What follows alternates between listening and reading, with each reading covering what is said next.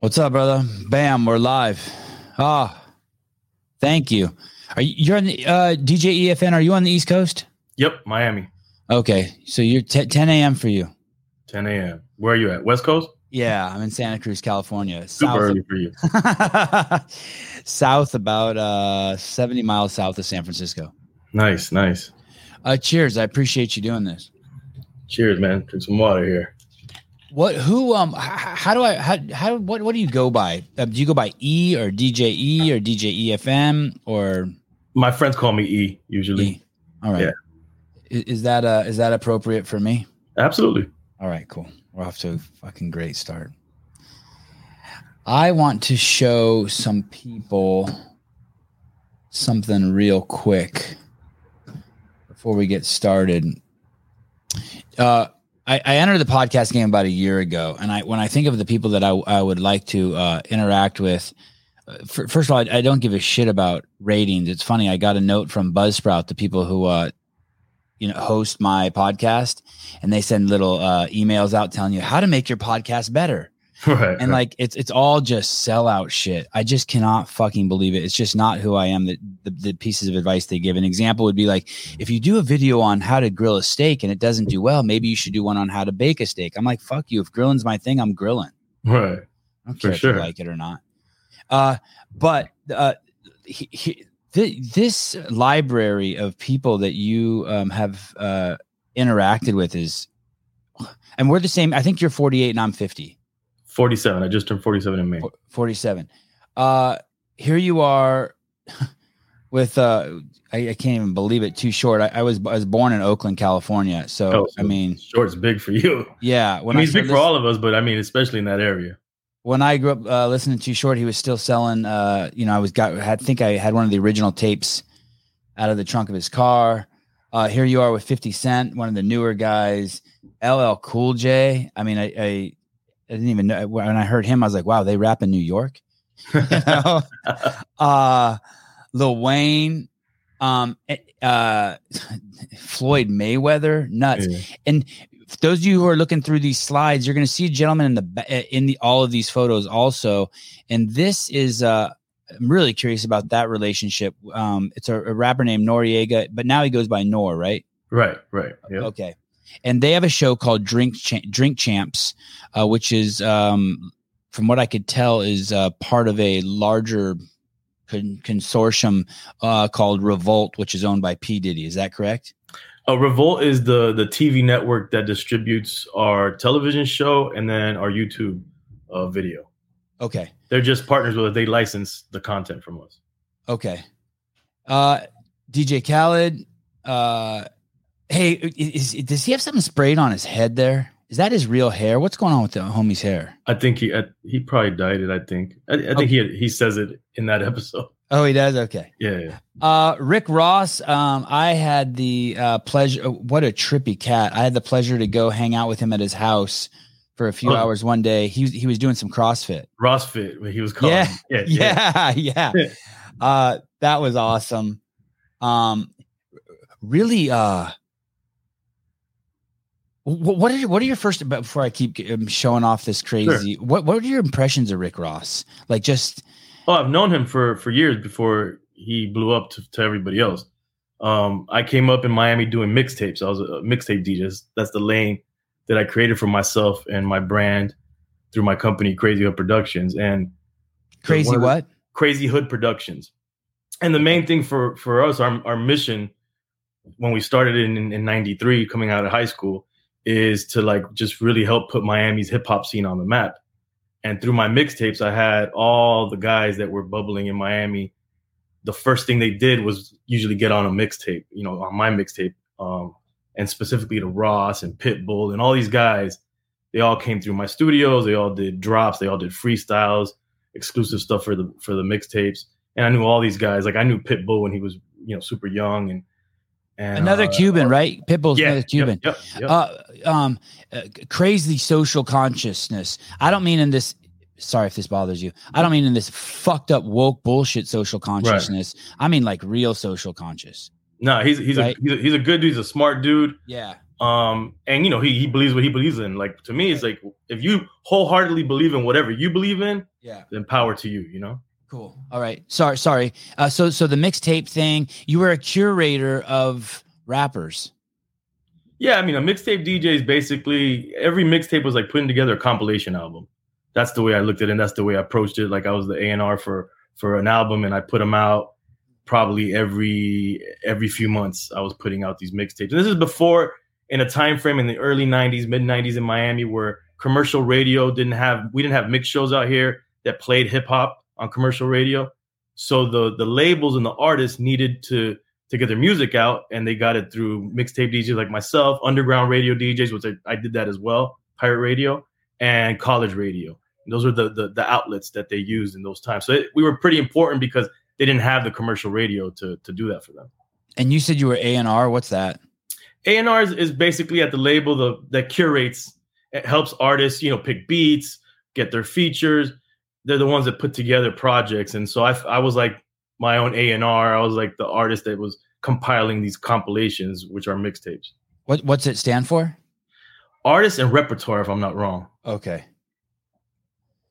Uh, and, and when you would mix these tapes, would there be gaps in between the artists? Like you would you would you would curate them and be like, okay, this tape is gonna be Kurtis Blow and Kool Moe Dee, and you or you would actually mix them together so it's one long, fifty four minute. Yeah, yeah. It was a. It was um, when I started. It was on cassette tapes and it was turntables with mostly with vinyl. I mean, I have my turntables right in front of me right now. I'm in my office, and um and I used to get a. I I eventually got a four track, and I started with a with a cassette four track, uh, like a real old school four track, and then you know that way I could get creative and putting you know overdubbing sounds and, and doing different things to make the tape. It wasn't about just putting songs together on a list. It was making the tape have a my personality on it. And so, and then I would have my my crew. We would they, they we had rappers in the crew. We would intro. We would do these elaborate intros with with skits, and all, we had skits in between different songs, Oh. all kinds of things. Yeah, I remember when that. Wow, I forgot that albums used to have like skits before the song sometimes. right, right. And imagine it on mixtapes we would go crazy because you know we we would have all these songs from your favorite artists, but then we would put our own stuff in there. It was it was cool. So so when you would when you would do this, you were basically just a one man team. What about what about legal issues? Did you have a lawyer? Did you did you have like all the paperwork? Were you guys officially like, hey, sign here? I'm about to put you on a mixtape. No, no, I- no. no. Not when we started, and I wasn't a one man team. I was. It was my crew out of high school that we all banded together to make this company and and and this brand called Crazy Hood. And it was like at the time when we started, it was like ten to fifteen of us. And and no, and I, and I remember I had a lawyer at one point, you know, a few years after I started, and when I told him that I was doing the mixtapes, he like he lost his shit. He was like, "Oh man, you're you know this is copyright infringement, all this stuff." But mixtapes is a part of hip hop culture, so it, it just it just flew under the radar. And for the most part, the labels they sanctioned it. But once your mixtapes got to a certain level, or the artist that they were pushing already didn't need the mixtape, then you would get these cease and desist letters from the labels. It was a it's a big it was a sham on their part. Like they they totally betrayed us. So it was a game. We'll It was a use you until we're bigger than you, and then we're done with you. Right. And so you'll hear about mixtape DJs like DJ Drama or or I had there was a big distributor out of Miami getting raided by the feds, like if they were Al Qaeda, you know, uh, and, and and freezing their assets and all this crazy stuff that was going on. Luckily, I was just getting these letters, and you know, sometimes I would just you know I wouldn't I would wait to put out a mixtape when I would get one of those letters, and then I and then I you know I'd be like, all right, fuck it, I'm just gonna do another one.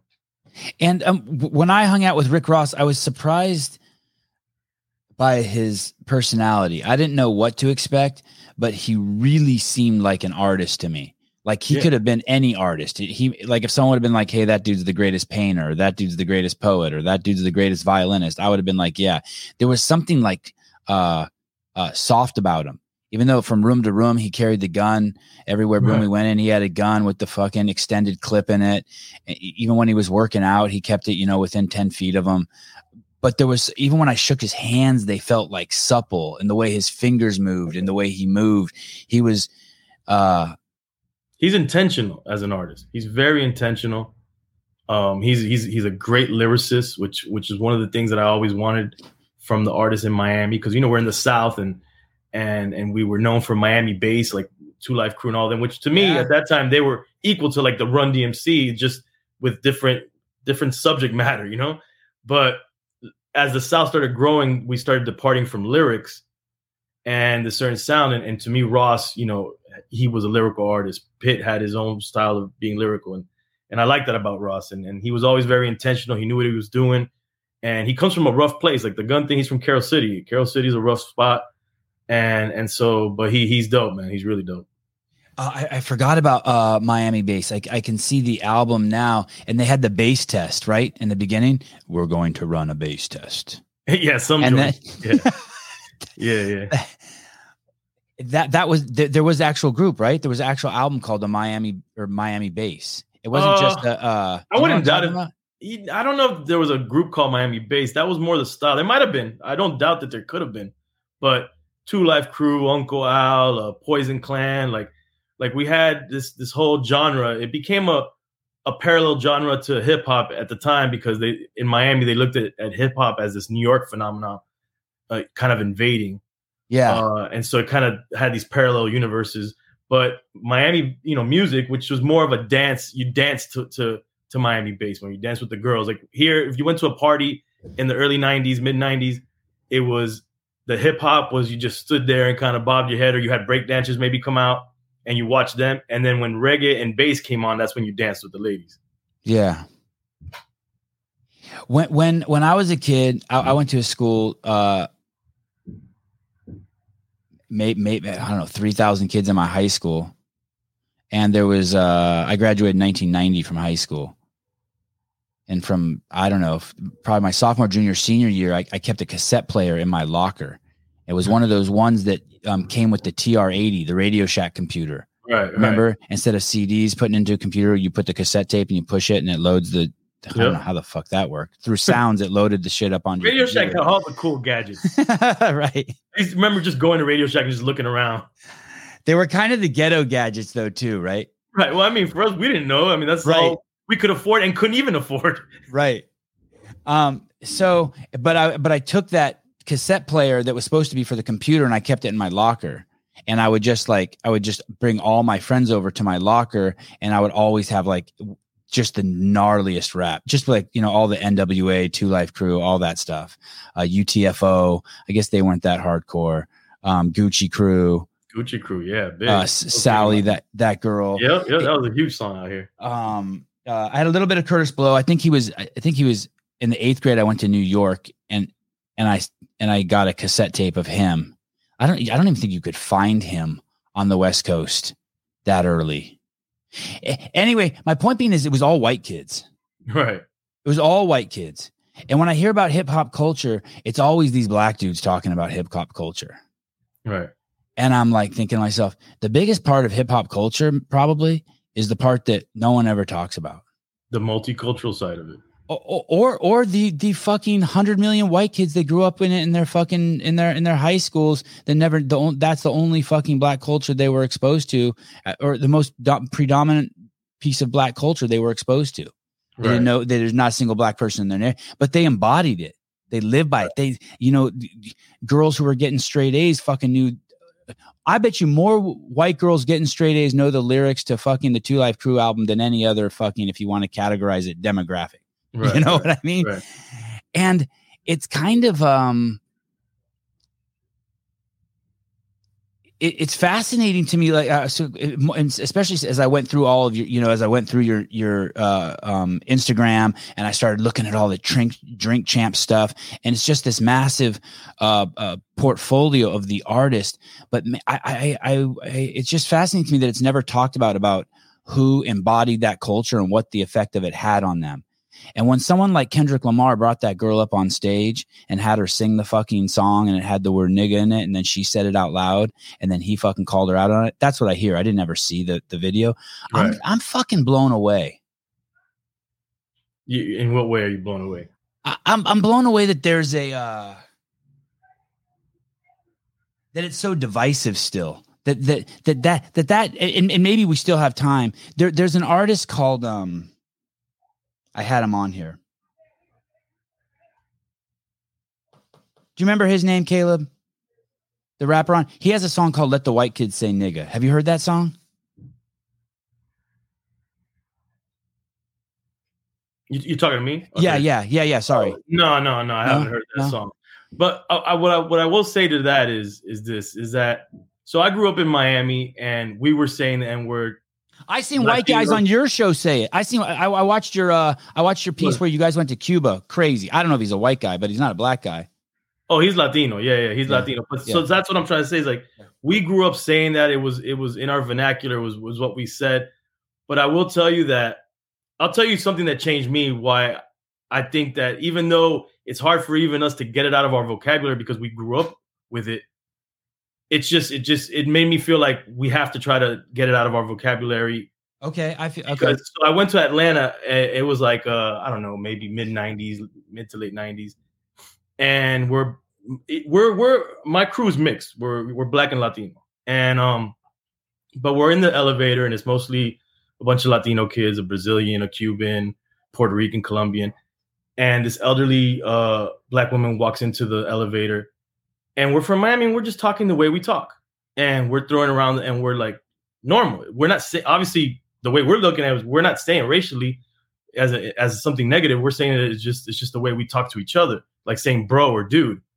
or like, or like sometimes I, how I use fuck. It's just it just goes in every Right. sentence. But Right. but when I looked at the elderly black woman and and cut how we were talking around her and figured did some quick math and said this she grew up in uh the civil rights movement most likely. It and I'm gonna be honest with you, it it bothered me. Yeah. for her. And I felt like, you know what? She doesn't, she- you know, first of all, I've come to understand in different places, different regions, everybody's different. So you you might be com- someone might be comfortable with you talking a certain way in one region, you go to another region and they're not comfortable. And and they're not wrong for that. So I've I've actively, you know, said, you know, I'm not going to say it like that. I'm not going to say that word, you know, if I have any, you know, if I can help it. And and Me I've too. I don't say I don't say that word either, but I do Hey. say it in context. I don't say n word. I say the word when I say it, but but I don't say the word. I think it's a bad word, right, right. Like, But like I a naughty word. I understand the the confusion because of the music. Like we went, I do this film series where we travel to Peru. I mean, to different countries, but we Amazing Peru. series. Amazing. God, it's amazing. And um, my my my one of my friends is with us. He's Jamaican. He's black. Um, and we're all together. And this Peruvian graffiti artist who's really cool. He's the one taking us around, really entrenched in the hip hop scene in Peru. He's saying the N word left and right, and throughout the trip. And so finally, my boy turns to me, my boy Dre, and he's like, "Look, man, you know, it's bad enough I gotta be in Miami in the States and, and hear a bunch of cheek they call us Chicos in Miami, a bunch of Chicos saying the N-word, that I gotta come now to another country and hear them saying the N-word, you know. And, and he he's like, I can't take it anymore. And and you know, I had to respect that. And I and I pulled the kid to the side and I said, Look, do me a favor, man. You need to stop saying that. It's it's bothering my friend. Uh, do me the favor. And he just looked at me confused, the kid, and he said, But you guys taught us this. Yeah, that's the irony, right? So I understand the confusion, but I think that we just, you know, if we know better, like how I felt when I was in that elevator and I knew better, I knew the context of history, I knew where it might bother somebody. Like, why do I just because I want to say this word, just because I'm going to bother this person, I'm going to upset this person? I, I'd rather just try not to say it. You know, it's I- not that important, you know? I agree wholeheartedly. And it's just like if I have a if I have a 17 year old on the show, let's say I'm interviewing a 17 year old, I think I empathize with the fact that they have parents who are probably watching the show and that I need to be very, very conscious that they have parents watching the show and treat them like how I would want someone to treat my kid. Don't lure them down any fucked up questioning. Try not to swear in front of them. Y- You know what I mean? Be uh have some situational awareness.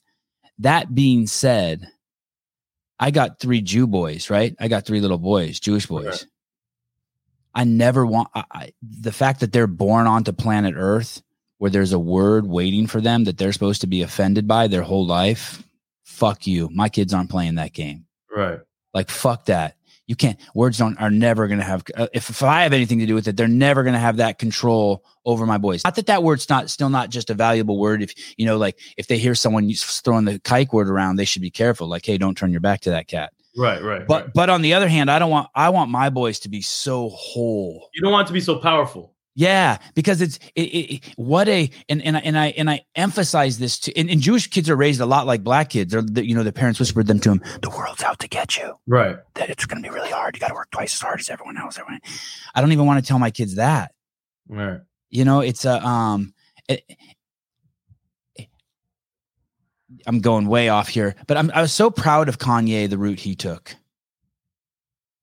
So so uh he he kind of gets that. He's he wants to go super high high, right? The 500,000 foot view Right. of of how words work and how love works and how, how did that affect the uh do you know what I'm saying about he, he he's more red pill where a, a lot of uh the world isn't isn't isn't red pill. How did that affect the hip hop world? Did, did that drop a bomb on it as he started yeah, I mean, swerving was- off of the conventional wisdom? it went all over the place. Uh, You know, for the most part, the hip hop community turned their backs on him when when he, you know, when he decided to go to the White House and he wore the MAGA hat and all that stuff. For the most part, I can't say everybody because that's Right. You wouldn't know that. Um, and they thought, you know, I think he said something about slavery being a choice, something crazy like that. But what you know, what I've learned with Kanye, because then we had him on the show, and I feel like we helped we helped give him a platform where he was he was open to speak for as long as he wanted to, which some people criticize us to allow people, but, whatever, I don't care about that part. And uh, he was able to get through his ideas and thoughts a lot more clearly to the audience, and people understood him. And my thing is, whether you agree with him or not, at least try to understand his position and you know and his perspective instead of just off, you know, really quick just negating it and I think it changed. Uh, um, I think we had a part, a small part at least, in helping kind of change, you know, the the the, the outlook on on Kanye, uh, the narrative that was being put out there for him. But I definitely think he, again, like how you said about Rick Ross being an artist, or like Kanye is is, is truly trying to be the freest artist possible Uh, and and that is refreshing and and and to me that's what i believe in art in general like not just hip hop in all art it should be free to do and explore anything without criticism. But we're humans and we suck so everything we do is going to be criticized. But if you're a true artist you have to expect that you have to be ready for that. You know don't get into art because you think you're going to please everybody and make a dollar because that's probably the the last thing that'll happen. Pleasing people and making a dollar if you're going into art you know the percentage of people that make it but uh but yeah it, he he's he's freeing himself. I'm not saying i don't know that he's truly freed himself you know the way he wants to but he that's his goal and, he, and he's he's practicing that. He's actively practicing that. Yeah. What it, what it, that's the theme of this show, getting free. right. Did you do you do you remember being a kid and an artist? And and those um I, I I'm projecting onto you, but up until your 20s, maybe your mid 20s or something, you build a cage for yourself. an identity. I'm this person. I like this kind of music. I like these kind of girls. And then at some point, the, the, you- you're trapped and you don't even realize you built a cage for yourself and you break out of it. Did you ever have Yeah. one of those mo- moments as an artist? Yeah, I mean, absolutely. Uh, you know, when I was when I was a maybe preteen and a teen, I was into into into punk rock, into thrash, into metal. I was a skater, a wannabe surfer. Um, I was, you know, I, I was into this, and my mom, she's she's kind of you know into the arts, and so she kind of instilled this whole like freedom of art type of vibe. And then I then I discovered NWA and Public Enemy and 2 Live Crew and Run DMC, and, and that changed my my whole world perspective because I felt like that was the music of my generation. But I didn't want to neglect work. Like my whole thing is everything that you've experienced, everything that you were into, should be a part of who you are. And just because you get into one genre of music or one thing, you shouldn't you shouldn't like that's it. You know, negate or or or shed that other part of you because like for me, you know, I was a skater. I wasn't the best skater, but I was into I was a I was a skater nonetheless. Like I lived that life. I feel like I'm always gonna be a skater in my Mm. heart. You know that that that that uh that attitude. You know, I loved punk rock. I loved thrash. I loved all that stuff because I I, it, I needed that that energy, and I found it in NWA and Public Enemy, and and, and it kind of really I related more to it. But it I feel like it's all punk because if if you hear a lot of the early stories of hip hop, they were they were kind of like side by side with the punk scene. They were both counterculture musics, and so it made sense to me when I found that out later. So yeah, but but to what you said, you know, when you get into your 20s and your early 30s, and you're kind of like now as an adult trying to to fit in and, and and make a living and all this stuff, you do box yourself in. And then when you get kind of, I feel like for men, it takes us a lot longer to really truly mature and kind of find ourselves. Then I could, you could shed all that and be like, no, this is who I am. I'm all of these things. I'm all these things that maybe you don't accept or not cool with. Did something happen? Did you have a Did you have a rock bottom? Did you Did you do ayahuasca? Did. You did. No, I didn't have. I want man, I wanted to do ayahuasca so when I went to Peru, but I re, I wanted to do I wanted to do peyote from watching the movie Young Guns. Oh my goodness. My favorite movie of all time. That yeah. and Top Gun were on repeat in my house as a kid. I wanted to be in the spirit world as they were saying. Oh my goodness. But I wanted to and do Did you it. like the Doors movie too with Val Kilmer? I watched it. I don't I can't I can't remember, but I know I oh. watched it. I'm pretty sure I liked it.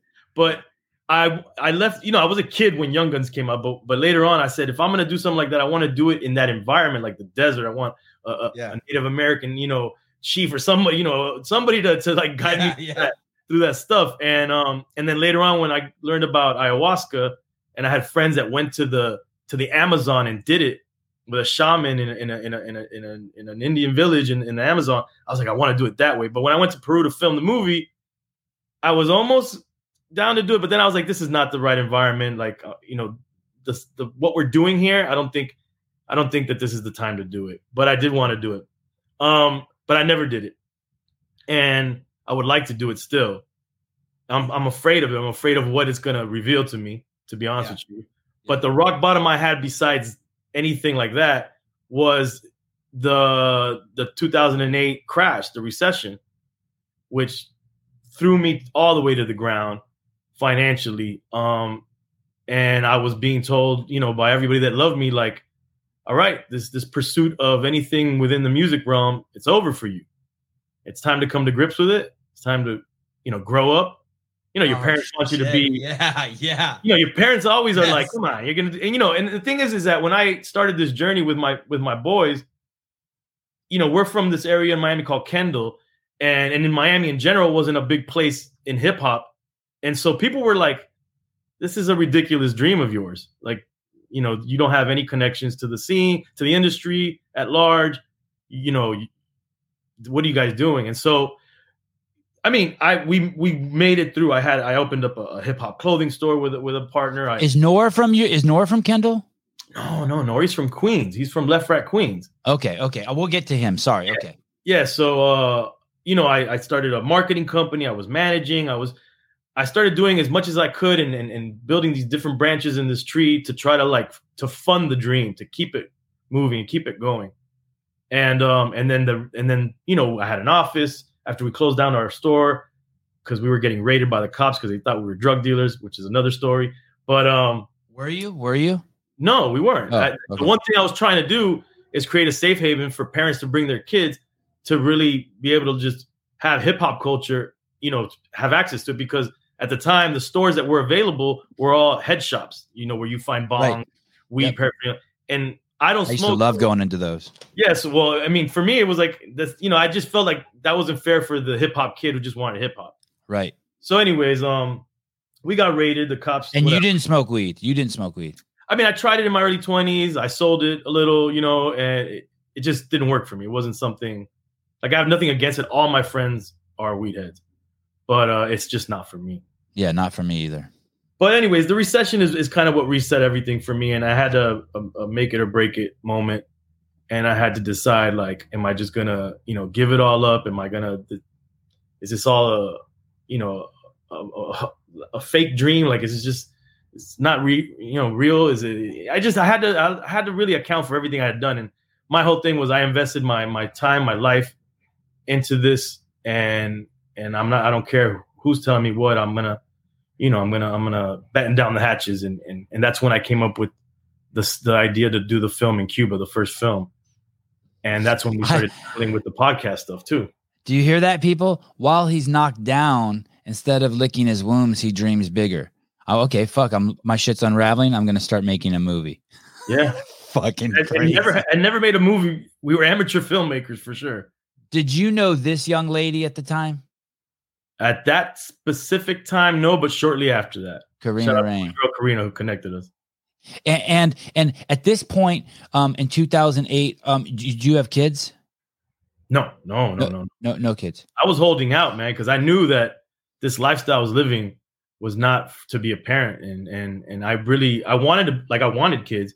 I just knew it wasn't the right time for it, which I know now is never the right time. right. Uh, so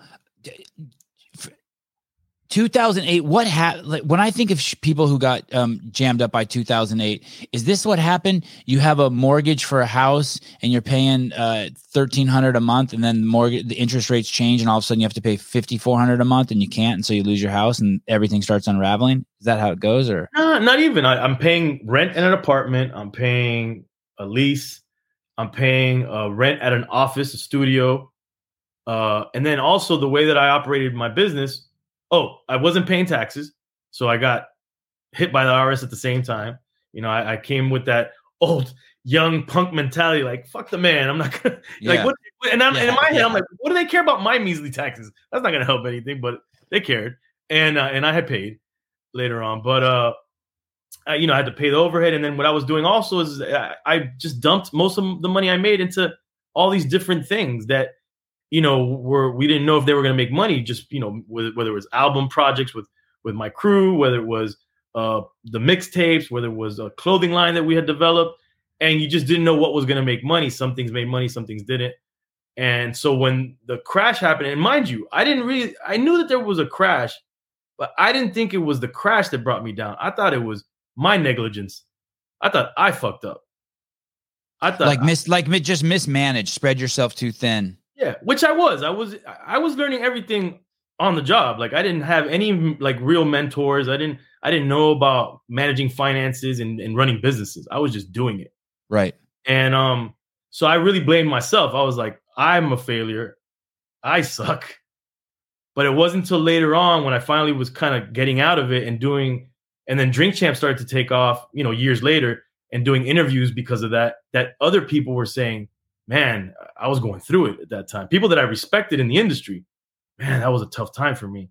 And I'm like, "Holy shit, it wasn't just me." You know, so sometimes, you know, in those in those moments you think it's all just you, it's all you're the only Yeah. one going through it. Yeah. And, but what I didn't do at that time, and I and I preached, which obviously these people didn't do either, is I didn't I didn't show it. I didn't go out there and you know wasn't bummed about life. I wasn't you know blaming things or people. I was just I just I just you know consolidated as much as I could. Got back to just ramen noodles, Yeah. Yeah. Yeah. and you know I had some great friends that would be like, "Yo, man, you got to get out the house. We, we got you on a couple beers or a couple drinks at the, at the club at the bar. Yeah. You need to get out." You know, because I'm like, I can't spend no You money. remember? Do you remember those friends still?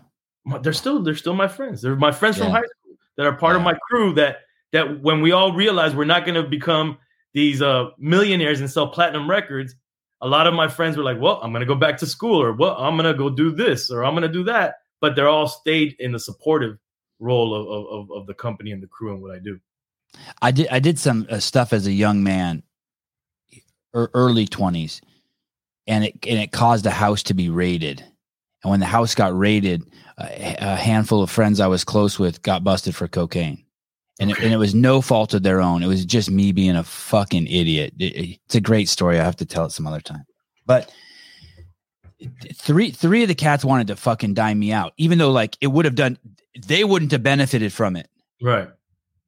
And one of the dudes was like, "Hey, man, that like we dime him out, and that like our shit doesn't get better, Right. Right. right?" And uh, this this person went to war for me, and and and and I ended up staying friends with him. Flash forward to like maybe 15 years ago. Nah, yeah, about 15 years ago, and and through just uh, staying close with this person, I was able to get them a job where they made a million and a half dollars. Oh wow. and I was just, and I, I never thought about that until about a couple months ago. I was like, holy shit. But like, I owe that person something my whole life in my head. That that's that's exactly. Do you know I- what I mean? It's like, I owe that, like, not, not like it's not, doesn't weigh on me, but like, I, I want part of my life is to pay that person back if I can. that's how I feel when people say, you know, do you feel like you've made it or you've reached success? And I'm like, in my mind, true success is when I can give all those guys that are a part of my organization, a part of my crew that were supported, at least give them access to jobs if they wanted them, um, and give them access to things that, that they would like to experience. And that's what I do as much as possible. You know, if I'm going out of town to to, to a, a big concert, a festival, and I can, you know, get the, the, the these guys on the on the trip, boom, they're going. You know, everything paid yeah. for. You know, or if I could get them, if one of them wants to do, one of my friends wants to do photography for for what we do, boom, he's got the photography gig. Yeah. That's that's that to me is the ultimate goal that everybody at least has the opportunity to to to be involved if they want to, and that to me is success. Your mom and dad are both Cuban. Yeah, yeah. And um, who who instilled in you uh, this um, this work ethic? This this this I don't know what you call it, but you have it. I don't know, man. I mean, I my, you're an entrepreneur through and through. So I was raised mainly by my mother. My my mm-hmm. dad is a is a a Vietnam veteran, Marine, and he came back with all that stuff, the PTSD, the alcoholism, all that stuff. And it, and it that's my mom and my grandfather. That's cool. That's cool. Um and I never I never got a chance to meet my grandfather. He passed right before the year before I was born. But anyways, uh I was raised mainly by by my by my mother because it didn't work out for them. And I was born in LA. We got to Miami because my dad came over here to Miami uh in, in the heydays of the 80s, the cocaine cowboys. You know, I, I yeah. I always say that there must have been good jobs for for veterans, you know, you know, war veterans, Marines, Cubans in Miami at that time frame. And he went to school too. He, he got an accounting degree, so he had all the right uh, job skills for for that time frame in Miami. How old were you when you came to Miami? We moved back and forth a couple times. I would say I stayed roughly around ten years old. Okay, so you remember LA a little bit. Absolutely, and I would go back every year. I still have family out there. Are your mom and dad first generation? Is your mom born in Cuba and your oh, dad yeah, born in they're? Born in Cuba? Both born in Cuba. I'm first generation here. Of course yeah. you are. And I'm only child. So, you know, just my so the work ethic part, my mom, just seeing her work, I was a latchkey kid, seeing her work, you know, uh, English is her second language. She didn't didn't speak it well, but she but she worked and she, you know, put food on the table as best as she could. On the flip, though, although my dad, you know, there's some horror stories with him growing up and him coming in and out of my life. From a distance, though, and whenever he would come around, he was a businessman. He he he had he had become. Uh, there was a, a security company called Burns Security at the time. They're like uh, rivaling uh, uh, Brinks or something like that. Uh huh. Yep. And so he he rose from the Miami offices to be the the vice president of the company, and he was in Times Square. He had his office, and I remember seeing that, and I'm like, wow, this is this is cool. And then he left that, and then he started opening up GNCs. Uh, wow. Uh, when they first started, like, and you know, he was like a serial entrepreneur, and he would like fail, and, and he would go dirt broke, and then I would see him somehow manipulate the credit system and come back up and and open up other businesses. So from a distance, I saw that, and he's my dad. So that inspired me. Then I saw my mom working her ass off to make sure that we could live in our one bedroom apartment with some food. And so I think those two things inspired me. Now, had I wished my dad would have been more hands on and teach me about business, teach me certain things, I, that would have helped me tremendously. And uh, but we've never had a good relationship like that. But he he tried in his own ways. When he opened some of his businesses, he was he he was like, "You're welcome to come in and, and be a part of them and work with them." But it just never worked out. But I think those two things kind of like are are the foundation. Um, what what jobs did you see your mom have? She worked. I don't remember in L.A. She worked for like an oil company, a gas company in L.A. But here in in Miami, she worked for Miami Dade Community College, and she started in the registration office, and she ended up working her way into the arts department, which she loved. And through her, I was able to go to school for free, which I didn't mm. finish community college. I didn't finish it because I was just too busy trying to do this music stuff. And I didn't have, I just was never a book guy. Like that was never my thing. I felt so terrible because she was so disheartened by me. She's like, it was free. Yeah. You, you could have, yeah. you know, just done it. It's free. Yeah. That once she went to LA to visit family for one summer, I found out what credits I needed. And I took the credits. Um, I got my diploma. She came back, took her to dinner. I'm like, here, and she thought Oh. she thought I made a like a fake. She's like, ah, this is not real. I go, no, no, no. I went to school and I did it because of you. Wow. You know, I felt terrible that I that I didn't go, and yeah, so so I was able to. I graduated, got my uh, AA at, at Miami Miami Dade where she worked at. I, I was an undergrad at uh, for like ten years. I never graduated. I'm not joking. I went to City College and I went to UC Santa Barbara for probably another seven years. My Seven parents- years. Yeah, my parents dumped so much money. My mom, not my parents. My mom dumped so much money. That's crazy. Yeah, holy shit! I'm glad I didn't end up fucking. But seven years, that's that's a lifetime, a lot of girlfriends. a lot Yeah, of parties, I guess. That's a lot of girlfriends. When you when you watch your um mom do this, do you do you think it? What do you think it does to us boys to be raised by our moms and see how hard our moms work? And I bring that up. It's kind of a loaded question, but I always hear there's this like movement that women are strong and women are strong and women there's this like women strong movement, and I'm almost like offended by it because it's like fuck you. I know women are strong Right, right. like I saw what my mom did, like uh, almost like you're belittling. I, I, I don't know. I I think there's pros and cons to being raised by just your mother. Um, of course, I yeah, of course, Yeah. and and I think the biggest problem in this country is not having dads. Don't get me wrong. For Like, sure. it- it's the leading correlate from everything from cancer to going to jail. I Right. I we all need dads, and the government should get the fuck out and, and let p- dads raise their kids. We but just we both active parents are crucial in kids' yes, You know, Yes. whether the parents are together or not. You need those two. and my dad was there. I was lucky. My dad was there. I was lucky. and, and you know, I don't want to throw my dad completely on the bus. He came in and out, and you know, and and I just think he had a limited capacity because of everything he had been through. He also came uh, from Cuba. He was smuggled out in a program called Peter Pan Wow. at 13 years old from Cuba, not wanting to leave his family. They just felt like he had to go because they thought he was going to be killed by the communists. And then he was in an orphanage in Washington State. From the Caribbean, a 13 year old kid in Washington State, you know, in an orphanage. And then from there, without his parents being in the States, he volunteered for Vietnam. And in in in the Marines, he got shit because they, they they were trying to make sure he wasn't a, a spy, a communist spy.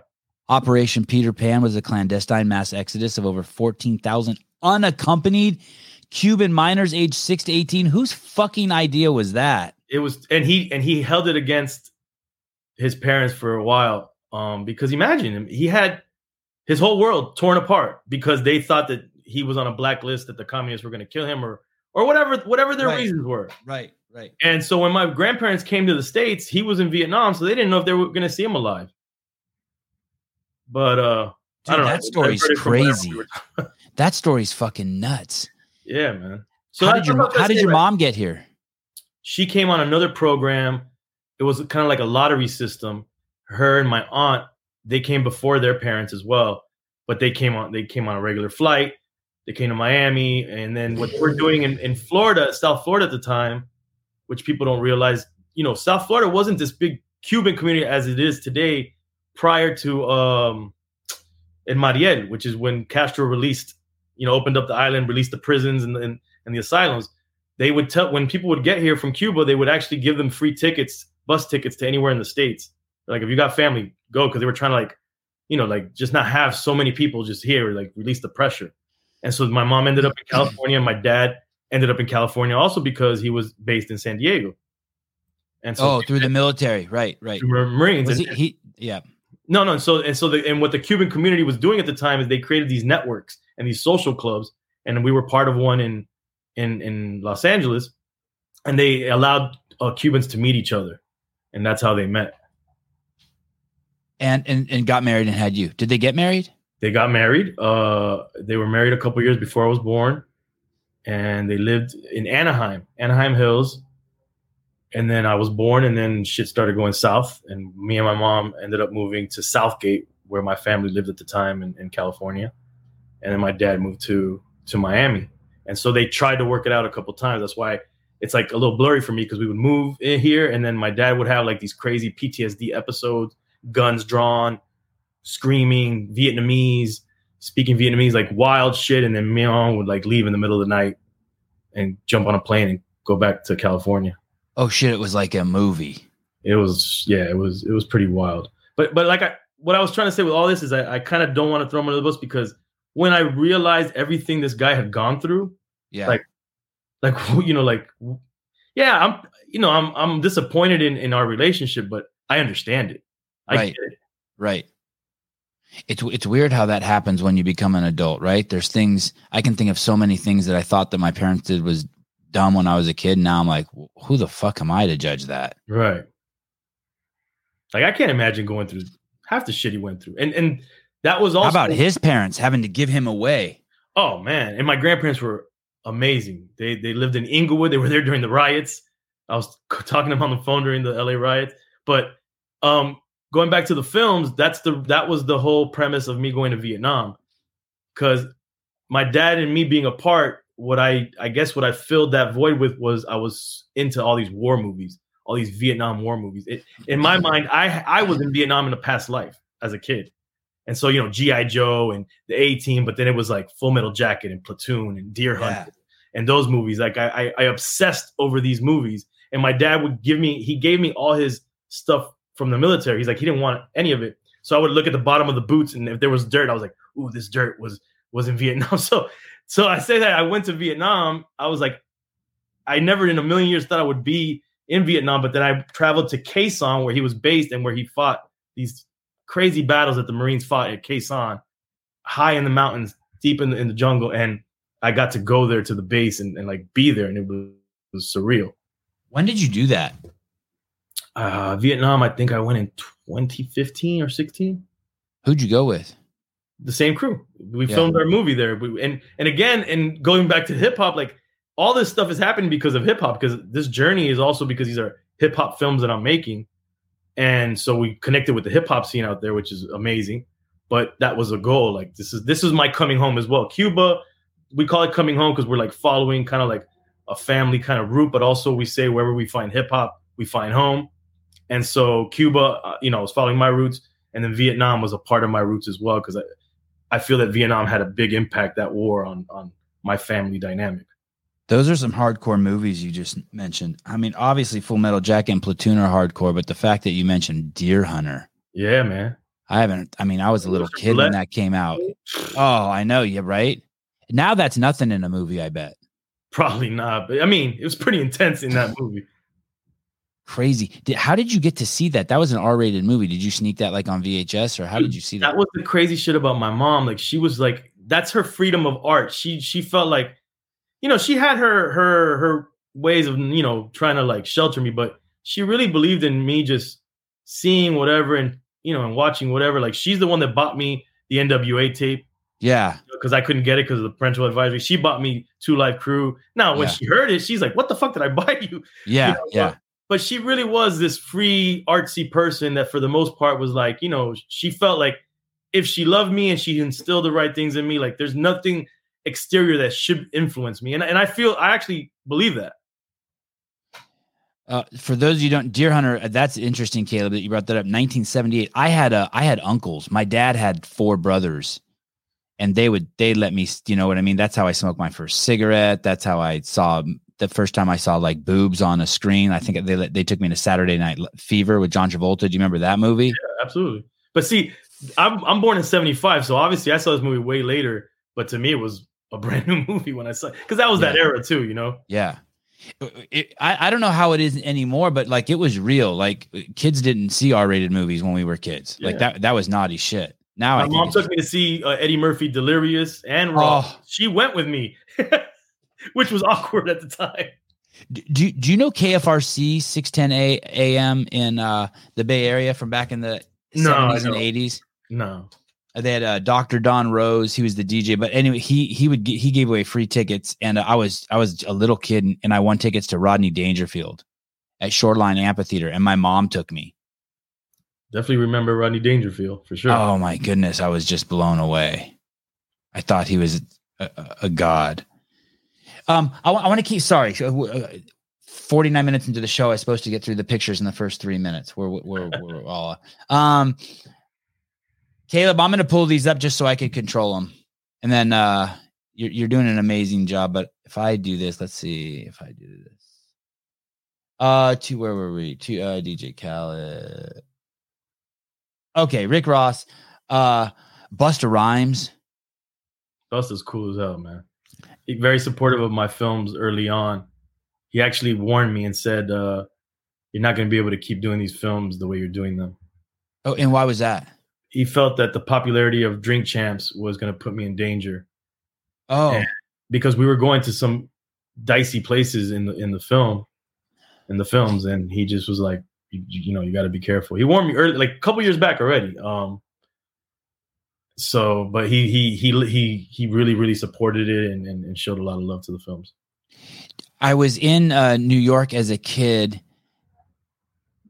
and this was like like fuck man just like when the internet maybe maybe i wasn't a kid maybe i was in my early 20s but the internet was just like becoming something and uh, i was uh downtown new york and a car pulled up and it was like a um it was some sort of mercedes and on the hood there was this you know those satellite dishes that are on the top of rvs on Yeah. the roof of the car was one of those and then out came out busta rhymes and i looked at the license plate and it was his car and yeah, Busta's a it was probably for like one of those giant car phones. he's a legend, man. And he he truly commands a room when he walks in. Uh, Kanye. Dope. Yeah, Kanye was great. That that that episode was really a pleasure to do. Was that was that familial with him? Like when he leaves there, do you feel connected? Yeah, I, I would say so. I mean, Nori has a different like we Nori and I have different connections to to a lot of the guests. Nori, you know, was in for most of the guests, a lot of them, he was an active artist at the time that they were, so they were peers in that sense. I was an active DJ behind the scenes and more locally in Miami, but I was doing a, I was working a lot of the records because I had a marketing company as well that worked for a lot of these labels. So I worked with Kanye. He wouldn't remember that I reminded him of that, but he wouldn't remember that because he did it in every city. But I I had a different connection. But yeah, after we do an episode like that, where someone releases so much of the, their energy and you know and does so much, we're we're definitely connected. Uh, the show for those of you guys who missed the beginning is called it's called Drink Champs. You can find it anywhere. Just Google it and it it pops up. It Yeah, we're an audio podcast. We're on YouTube and we're on television. If you have Revolt TV on your cable, and it's just these two guys, right? Well, I mean, it's not just these two guys, but these are the two frontmen, uh, Yeah. DJ uh, EFN, who we have on the show here, and uh, Nor. Nori, Nori who's a legend as well. Nori. Uh, more Kanye. This is nuts. I was a crazy Digital Underground fan. Yeah, man. Rest in peace, Shock G. So I, got, I got an opportunity to speak to Shock G before he passed at a convention years ago. So, what was was Tupac? Is is that where I first heard Tupac? Was Tupac part of Digital Underground? He was. Okay, I thought He was- so. He was a he was like a roadie. Um, at, the, at at first he was a young kid rolling with them, and and it was yeah he they gave him his beginnings like they they they kind of helped start his career, or at least and gave him opportunities. And uh, and he, and he quickly exploded. He got shot out of there like a cannon, right? he did a I think I always fuck up the name of the song, but it was a it was a song for a, a movie soundtrack with I think Dan Aykroyd, if I'm not wrong. Um, and they did a song, and Pac rhymed on that song, and his verse was phenomenal. It was a digital underground song, and I think from that, you know, it helped him get his deal, his solo deal, and and then we started to see the you know the, the beginnings of, of Tupac the artist. Am I um there are these there are these groups these rap groups that are just so unique they kind of at least in my opinion they transcend the genre what happened and and digital underground was one of them like i, I don't know was that rap i don't know what that was that they were doing It yeah, no, like- they were they were definitely hip hop. They just they were creative. They were Shock G was was a, a musical genius. He could play all kinds of instruments, and and he and he always wanted to explore different sounds and, and be very creative. what happened to them they just kind of they they they had had a couple albums and then they just kind of disappeared right Yeah, I mean, he talks about it a lot in the episode, but Shock, I think, kind of he was he was like the, one of those artists that wanted to be free, yeah um, and he just you know I think he I don't know if he got bored with it or he wanted to do different things. He just didn't want to be tied down to one thing, and so I think that's that's part of what happened. And he kind of gave his blessing for uh, this other artist, a younger artist, to to actually go on, help them the guys go on tour and play him. play Humpty, so they call him Young Hump. But he gave the blessing. Oh, so that's wow. So that's not him. Well, no, now if you see it like in the past few years, back then, yes, that was him. But Young Hump is not is not him. No, no, Young Hump is out now. Like they'll tour now with Young Hump.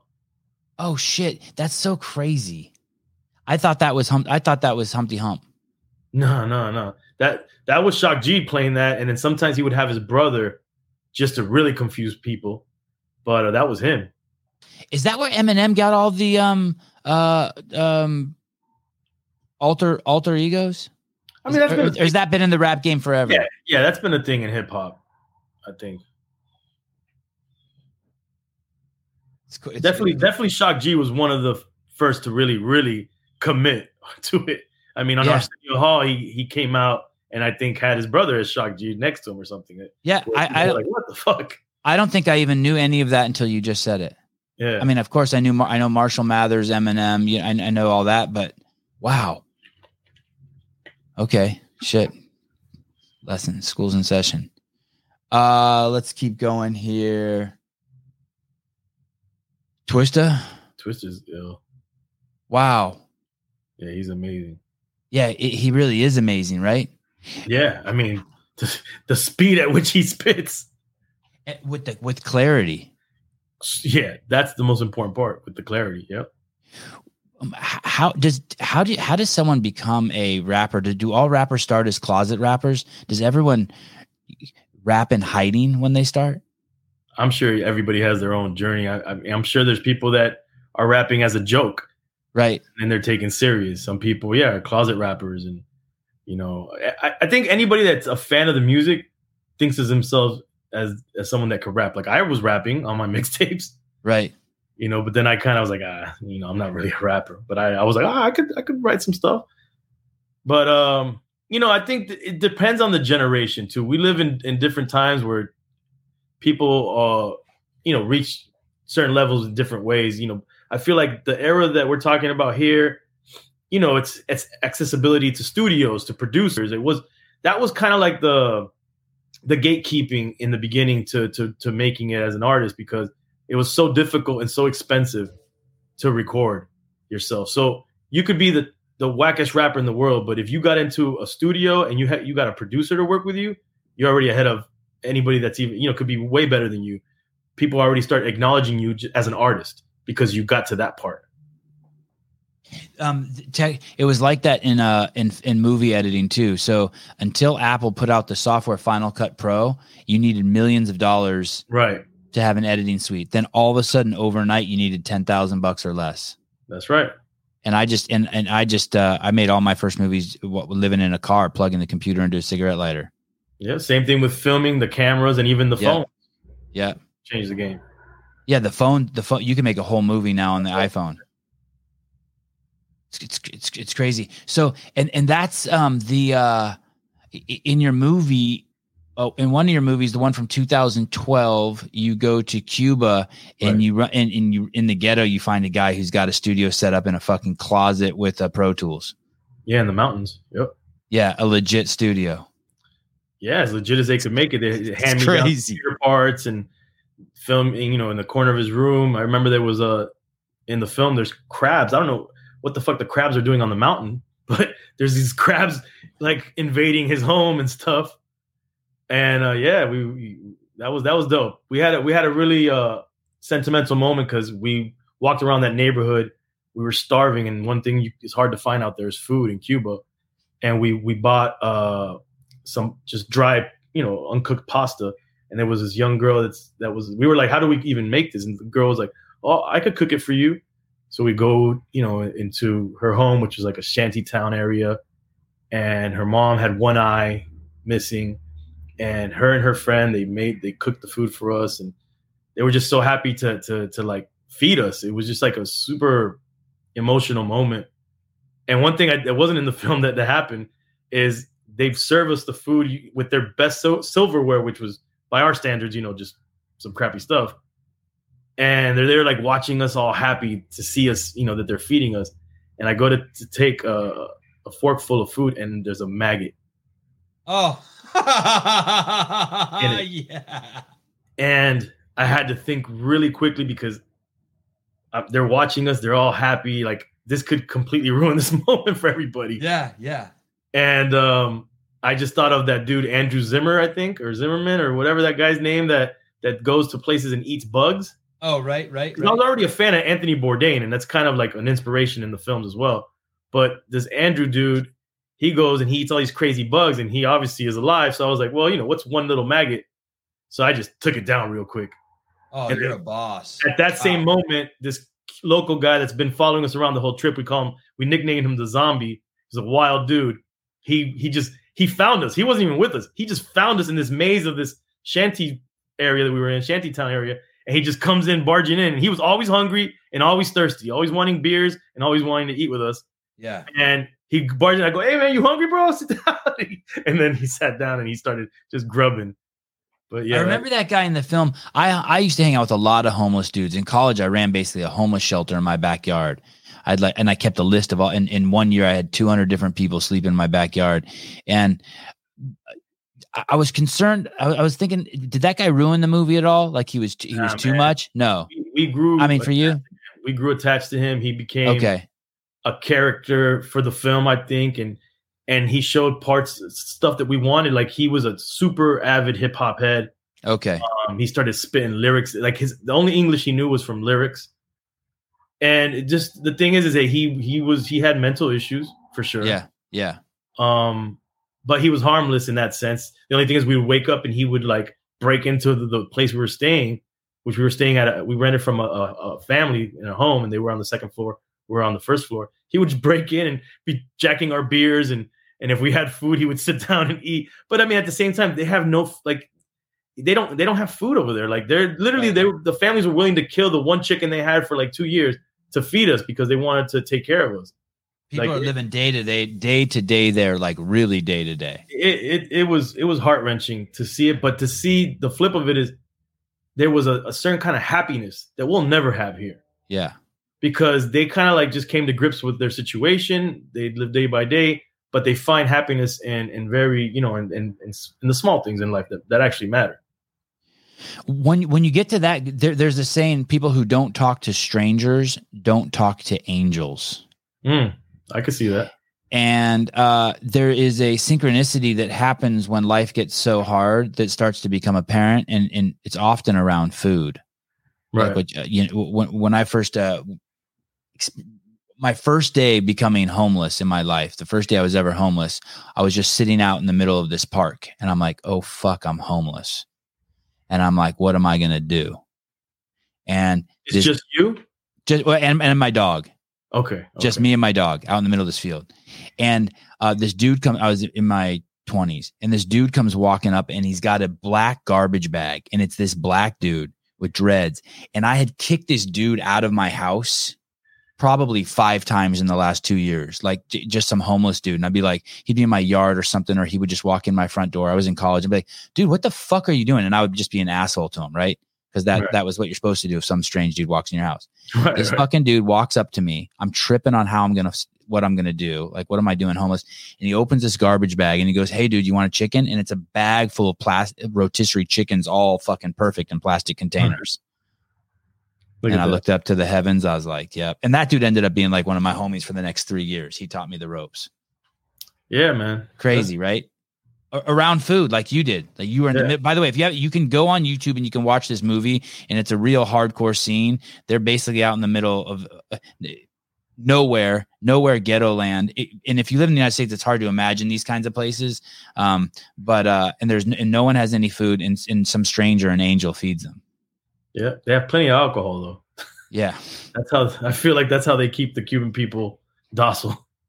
um i i ha, i think that uh, what we talked about earlier is that the two biggest I- issues going on on the planet right now the two biggest correlates of problems are nothing what people think uh, but i think the wise people like me sorry to stroke myself um know that it's it's diet and um and and parents. I think that that that is like that's it. Everything else i think is the great thomas sowell uh, the economist out of the hoover institute says like how you need everyone needs both parents at home Right. You have like you have the greatest chance, and people like me and you did fine without having both parents at home. It, it, I'm, I'm not saying it's like, but 85 percent of the dudes in jail, it's not because they're black or white or Cuban or it's because they didn't have fucking both parents at home. That's the correlate. And what's Right. weird is you can look at that for cancer, obesity, all those things. The strongest correlate. It's not food droughts. It's not how rich or poor you are. It's fucking having both parents at home. Right. And uh, when I when I see your show and I see just the massive the, the culture, um, and I, and I don't I, I don't mean to ambush you, even though I am. Do you ever get concerned that the name of the show is Drink Champs, and Absolutely. that um, and that and that you're kind of that, that it's it's not a healthy lifestyle? K- Yeah. Kind of like like like I'm I'm so bummed at The Rock and LeBron. LeBron, LeBron pushing Sprite or The Rock pushing energy during this this pandemic. He launches an ice cream, a fucking hard alcohol, and a fucking energy drink. And it's like, dude, black people and Samoans, that's the last thing they fucking need. Ice Right. cream, alcohol. Do you ever think about that?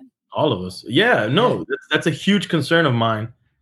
Um, that the I would hate for the lasting legacy of Drink Champs is to perpetuate alcoholism or drinking lifestyle.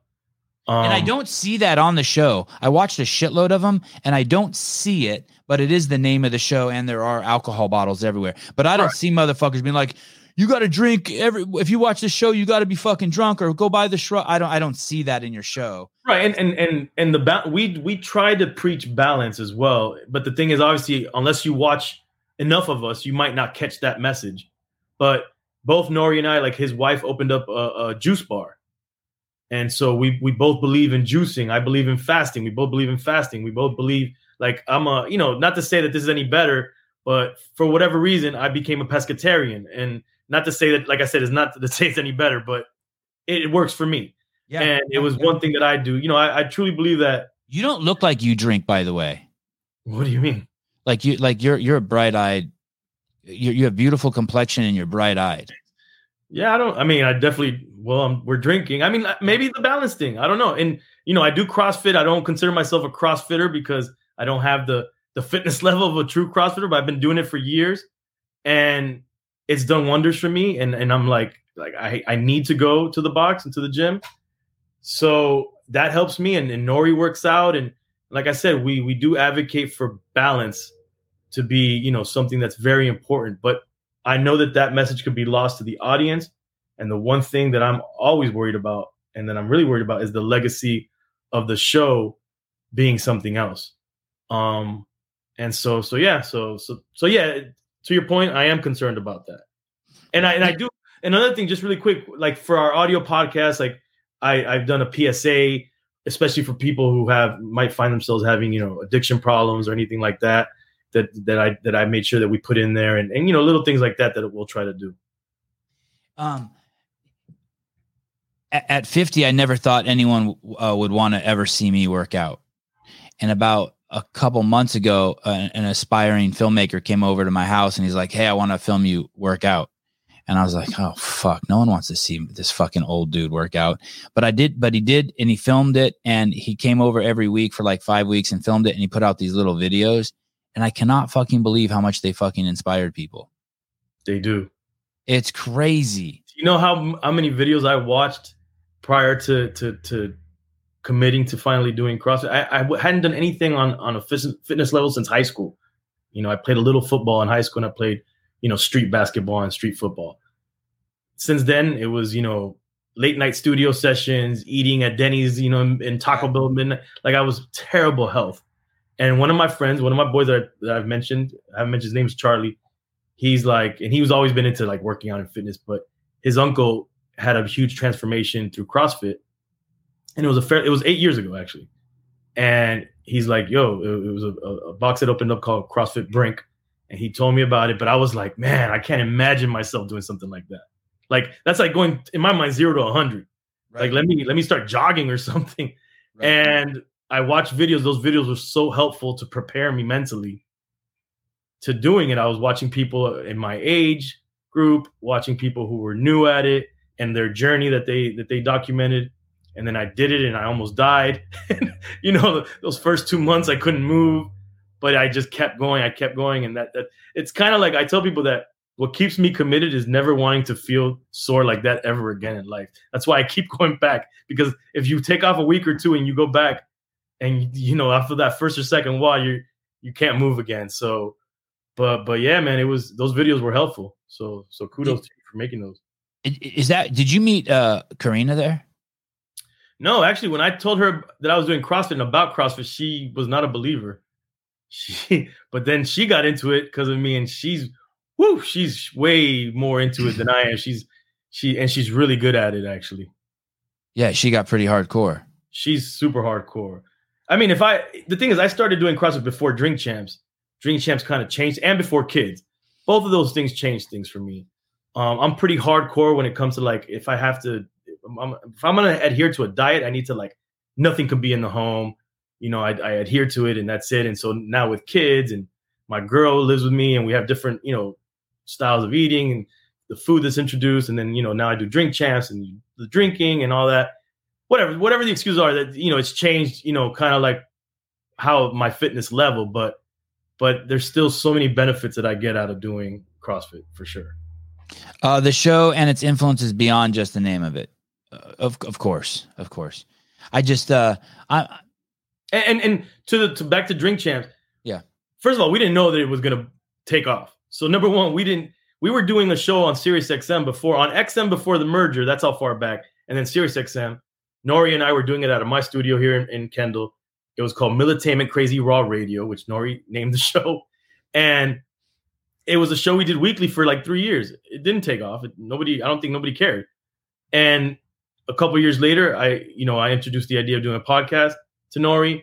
The name was something because we were always drinking in the studio. You're always drinking backstage, and you're always having these crazy conversations around liquor with your friends. And that was the premise. Like, let's bring those conversations that we have naturally backstage or in the studio uh, in a podcast form. And that's where it came from. To the front. How did you meet Nori?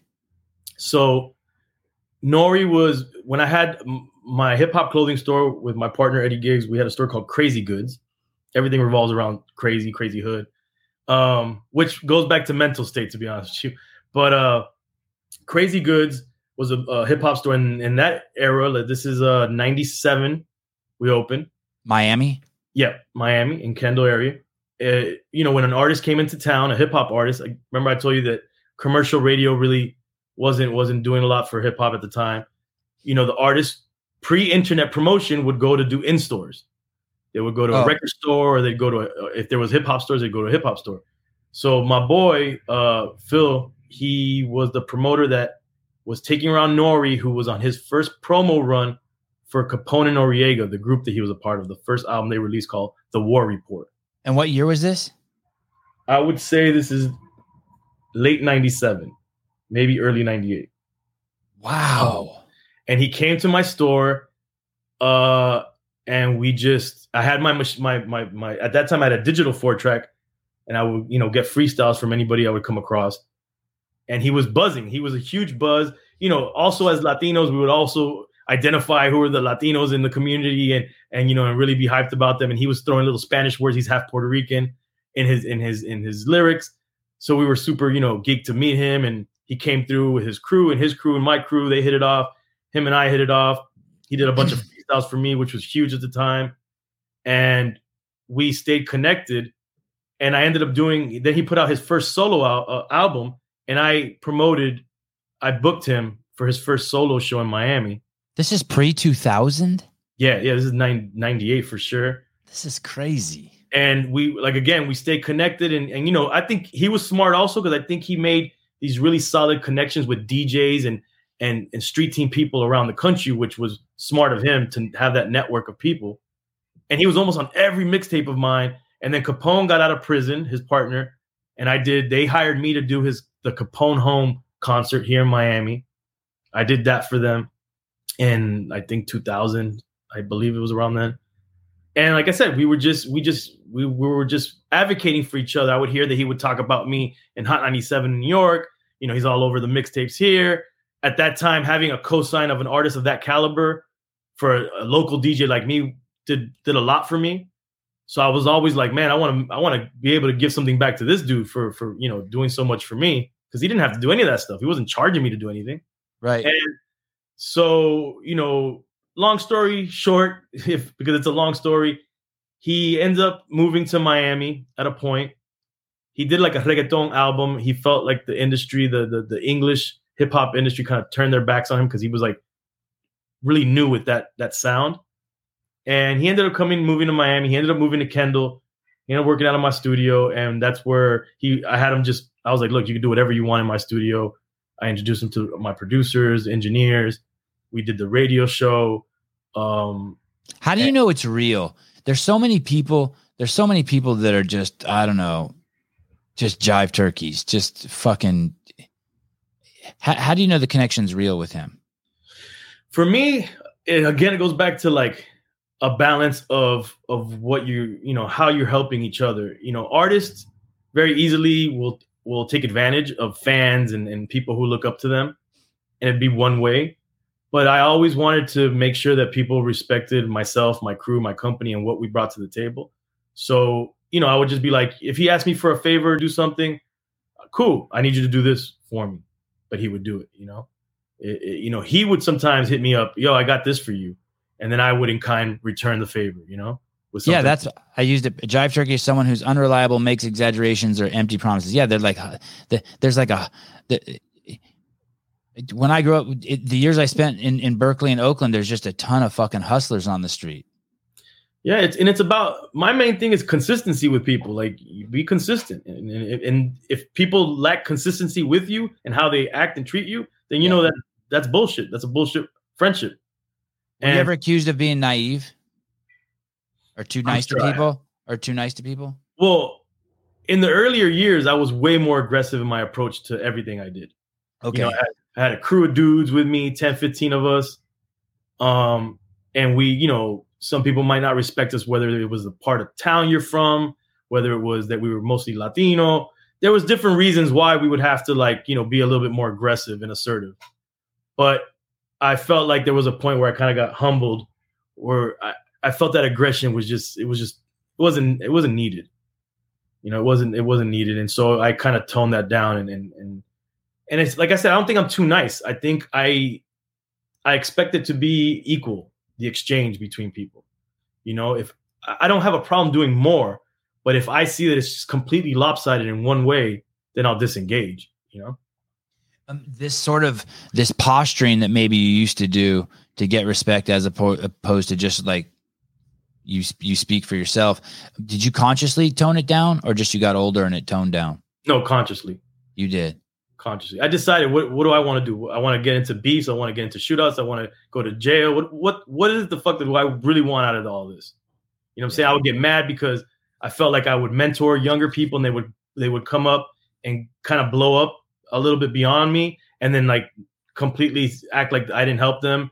And I would get like I would just it would just get me really angry and pissed and and there was things were happening where like younger crews were coming up locally and they were they were attacking us because that was the way you got on in hip hop. And so we would have like these rumbles and fights and guns would be around. And I just like, okay, where's this going? It's going nowhere good.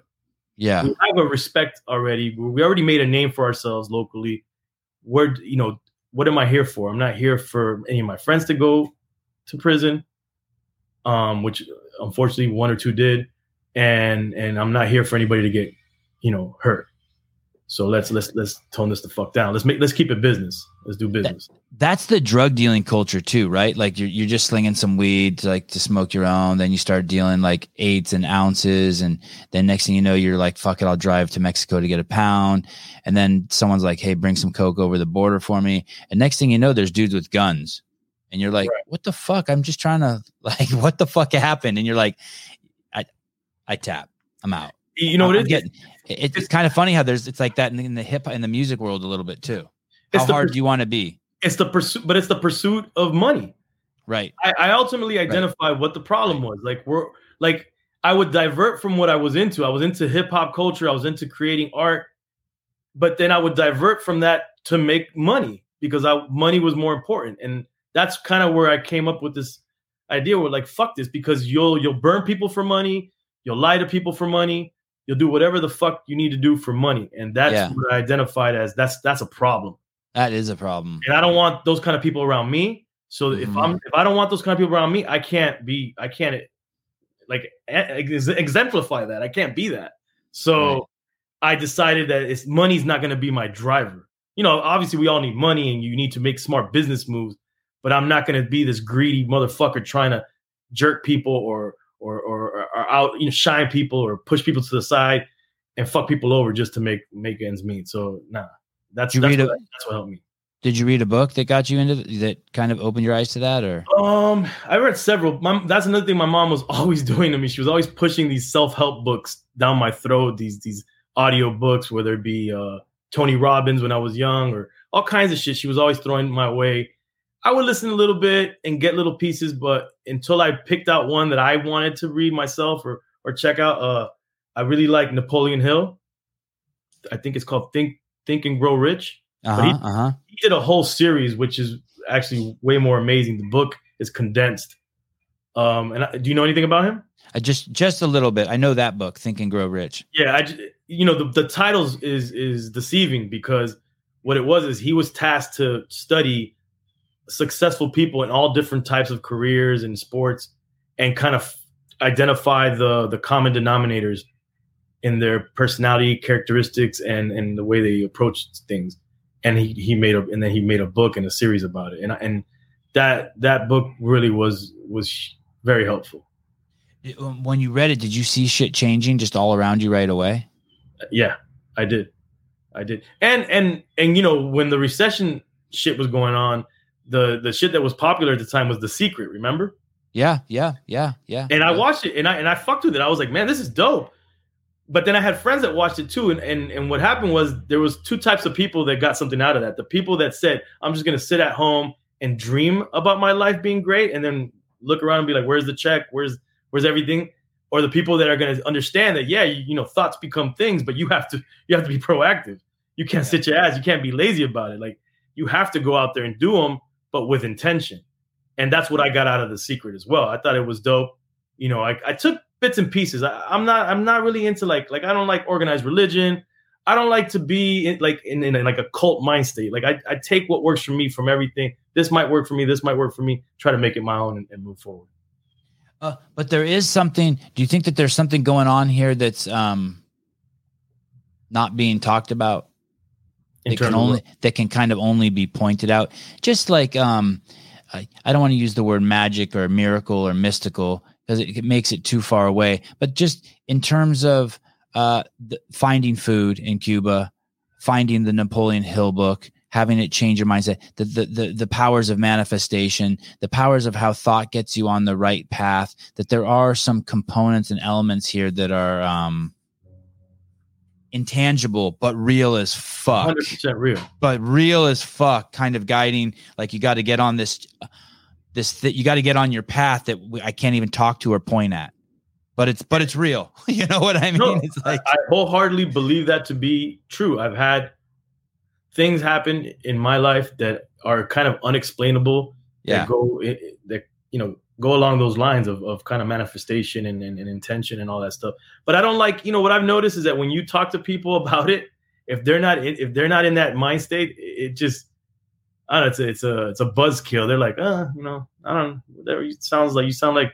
you're into some mystical shit right and that's not what it is you know it's it's just it really is man it's just just working doing what you do and just having clear ideas and intentions and the thing is it wasn't new to me because i did that out of high school when everybody said you're fucking crazy. You have no connections in in hip hop or the music industry or anything.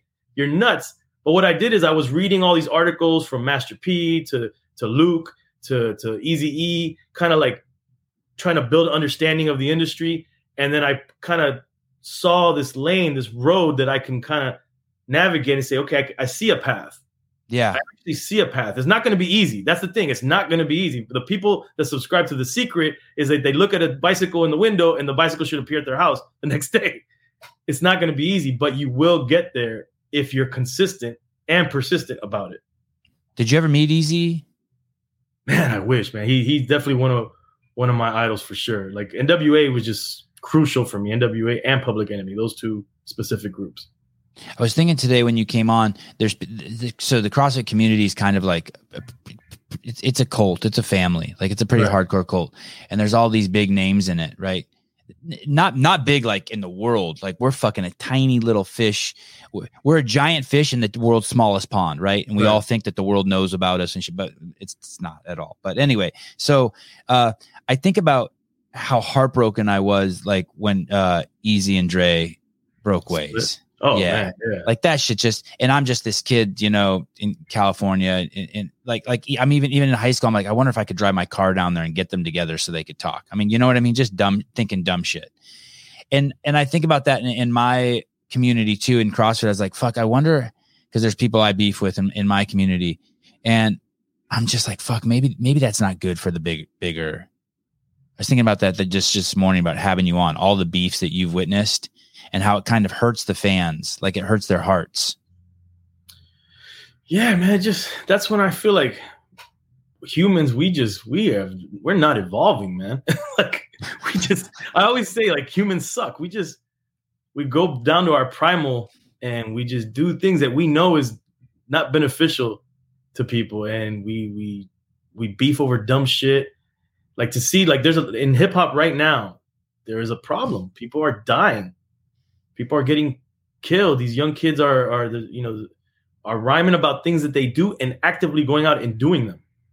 And um and then also there's the there's the the, the whole thing of pill popping and all this stuff is, is popular and you know I it's easy to be an old man and be like oh I come from the generation where you know we were we talked hardcore shit but we're trying to like tell you not to go down that path we we we didn't you know we didn't talk about we talked about being a drug dealer but that you shouldn't do it and and we didn't do drugs ourselves because you know the dealer doesn't do the drugs. But unfortunately, man, it's just I don't know, man. You get me down that road, I start to get a little depressed about the world at, large. And now that I have kids, it just makes me way more sensitive to a lot of topics and issues.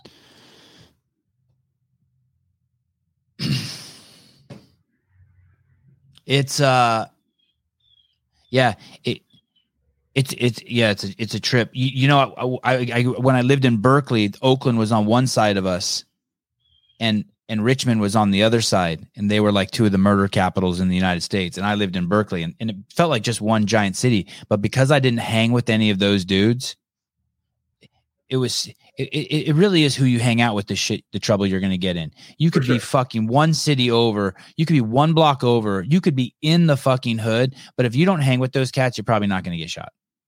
Right. I mean, the only difference nowadays is that social media has kind of leveled a little bit of that playing field. Yeah. Where there's a cross contamination. Oh, explain that to me. What do you mean? Where you know maybe you have some kid in in a suburb start talking shit in the comments on some dude that's not from the suburbs, and yeah, and, and then they s- might see each other at a club, and it boils over. Like it, that's the type of stuff that's happening. Where before you could be in these isolated areas and never see each other. Right.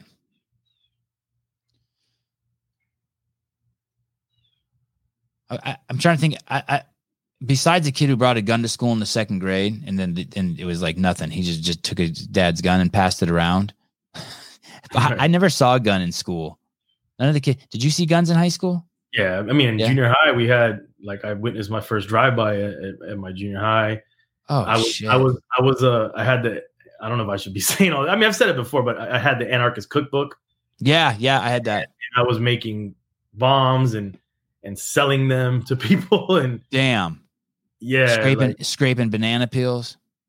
All of, yeah the banana the, the pine, needles, pine, needles, and uh, and orange peels that's that's part of it and you can make all these crazy booby traps. And, and so you know I, I, did see a lot and then in high school there was a, there was gangs you know there's there was definitely gangs out here and I saw a lot of shit. A lot of people get shot or stabbed. Not a lot. I'm not let me not say a lot but I saw it enough. But it happened. Right uh, I want to go back to this. Um, sp- speaking of uh, wild people, you had the game on the show. Yep. Um, why did he come on with that? Uh, why did he come on wearing this? Uh, I think it's just kind of like the COVID wear at the time. Oh, it was. I mean, that's just. I'm not saying that because of COVID he wore that, but he was probably wearing that a lot as a mask during COVID and just wore it, you know, just for the look. You know. Okay, I mean, and then eventually he took it off. yeah, yeah, yeah. Just like Pharrell had was wearing. I mean, this was we were did his fresh out of quarantine, and Pharrell was wearing a mask for most of the episode, and then he kind of like brought it down. Did you have any COVID fear? Um, not really. I, I caught it early on. Um, I felt no, I, I really didn't. Wasn't as I, uh, me personally. I wasn't as, as scared of COVID. I felt, you know, I was more worried about the effects on society of how the way we reacted as a country, as a government. Me too. You know, I saw it early on, like bubbling what was going on in China, and I had a trip. Uh, someone was flying me out to I think New Orleans, and this is it wasn't even hitting here yet. And I told them, you know, like I told you, with having my kids, I'm a little bit more sensitive to things. And so I told the guy, I was like, yo, I can't do this trip, man, because there's some shit going on. There's like COVID 19 pandemic thing that I think is going to start coming over this way and it's going to disrupt travel and and stuff like that. So I don't want to be stuck out there. And sure enough, like the next week, um, I probably wouldn't have got stuck, but it was close enough. But uh, that's all I was worried about. I was more worried about how we were going to react as as a society to it. How many kids do you have? Two, I didn't Two. see them on your Instagram. I don't like posting them on social media. No, and, and why is that? I just I don't know. I don't I'm kind of like that that old school mentality of, you know, you don't you don't really talk a lot about personal stuff. You don't post, you know, like my kids to me are innocent. They don't need to uh, be posted on social media. Me personally is how I feel. Yeah, You know, yeah. so if someone I don't know, I always think about the worst things that could happen, but I hope for the best. But maybe someone doesn't like me and and maybe they, you know, they identify my kids and maybe they want to hurt me that way. Or I don't know. I just don't know. I just don't feel comfortable posting my kids. And I, I mean, I've, I'm not going to say I never have, but I, I really try to not do a lot of that. Um, I, I had a, a dear friend on who you may have heard of, uh, Dave Castro. He he used to run the Yeah. CrossFit Games, and he told me that he said he doesn't put his kids on, and I said why, and he said because I wouldn't, I don't want my kids ever to be somewhere. This kind of fucking rocked my world when he said this because I post pictures of my kids. He said I don't want my kids ever to be somewhere and someone approach them, even if they're good people, be like, oh, you're Dave's kids, Absolutely. and I was like, fuck, I don't want anyone ever approaching my kids either. Like, stay the fuck away from my kids. Don't even look at my kids. There's a lot. like yeah, I, I- post pictures of them and them doing crazy shit all the time. I, I tell my girl all the time, I'd rather be over exaggerated in my protection of my kids than than sorry that something happened. Right. So I'd rather someone say, "Oh, you're a little paranoid." Well, fuck it. When it comes to my kids, I will be over paranoid about things. Yeah. Not to say that I'm sheltering them and not letting them do things. I'm just saying when it comes to like exposing them in certain ways.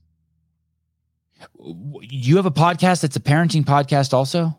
The Fatherhoods podcast. Yep. When did you start that? Uh, I think when as soon as my girl got pregnant with our first, um, so about four years ago. And then, and shout out to my boy Manny Digital and, and KGB over there. Uh, you know, I just me I was already talking to my friends who were fathers, you know, about what I should expect. You know, just kind of consulting with them. And um, KGB doesn't like to be seen. He's he's old school. He doesn't even have an Instagram or anything. But uh, Is that the real buff dude I see in a lot of your pictures? no, that's Oh. Charlie, the one that I keep saying Oh. Charlie, Charlie. Yeah, he's got Charlie. big old titties and he's just He's- ah. He's the one that took me to CrossFit. Now he just Okay, he doesn't okay. do CrossFit anymore. He's just at the gym pumping iron. But uh, but yeah, so we we you know we said, look, we're having these conversations. We think the community it would be helpful in the community. You know, as we're all like hip hop dads basically, and I we think that we feel that hip hop fathers have gotten a bad rap over the years. Yeah. Um, so like let's let's have these conversations and and hopefully you know we can help some people and while we're helping ourselves. We're having real conversations that we were having on the phone without recording it uh, in in the Fatherhoods podcast. And then we have guests like we'll have like Bun B talking about kind of being a grandfather. We'll we'll talk about Angie Martinez talking about being a mother to boys in the Me Too movement. You know, having different perspectives and different people on parenting and, and but more in line with with fatherhood. Um, you you can wh- wh- how, how how do people who are part of the hip hop community identify themselves? So like, if you go to a CrossFit gym, you oh, know, people would call you a CrossFitter. If you go to a, a Christian church, you know, people call you Christian. Does the hip hop community have a Like, do they are they called hip hoppers? Are they? Yeah, I mean, I think it's changed over the years because hip hop has become this global genre of music that's like I wouldn't consider every fan a hip hop head. Um, but the thing is, where I can only identify from where I came from, and so the the way I came into to first of all, when we were young, we were living hip hop culture.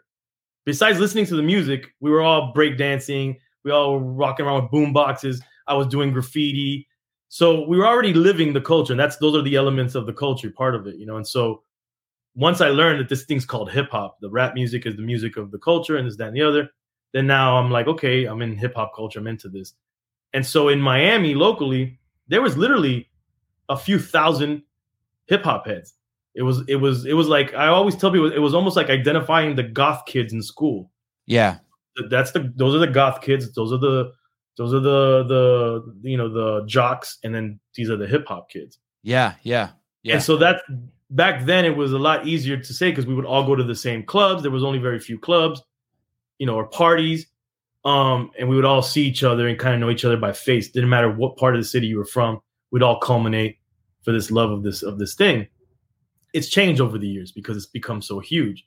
So I don't know that I can't speak for a 19 year old kid who listens to rap and considers, you know, if they consider themselves a hip hop head or what they consider to be a hip hop head.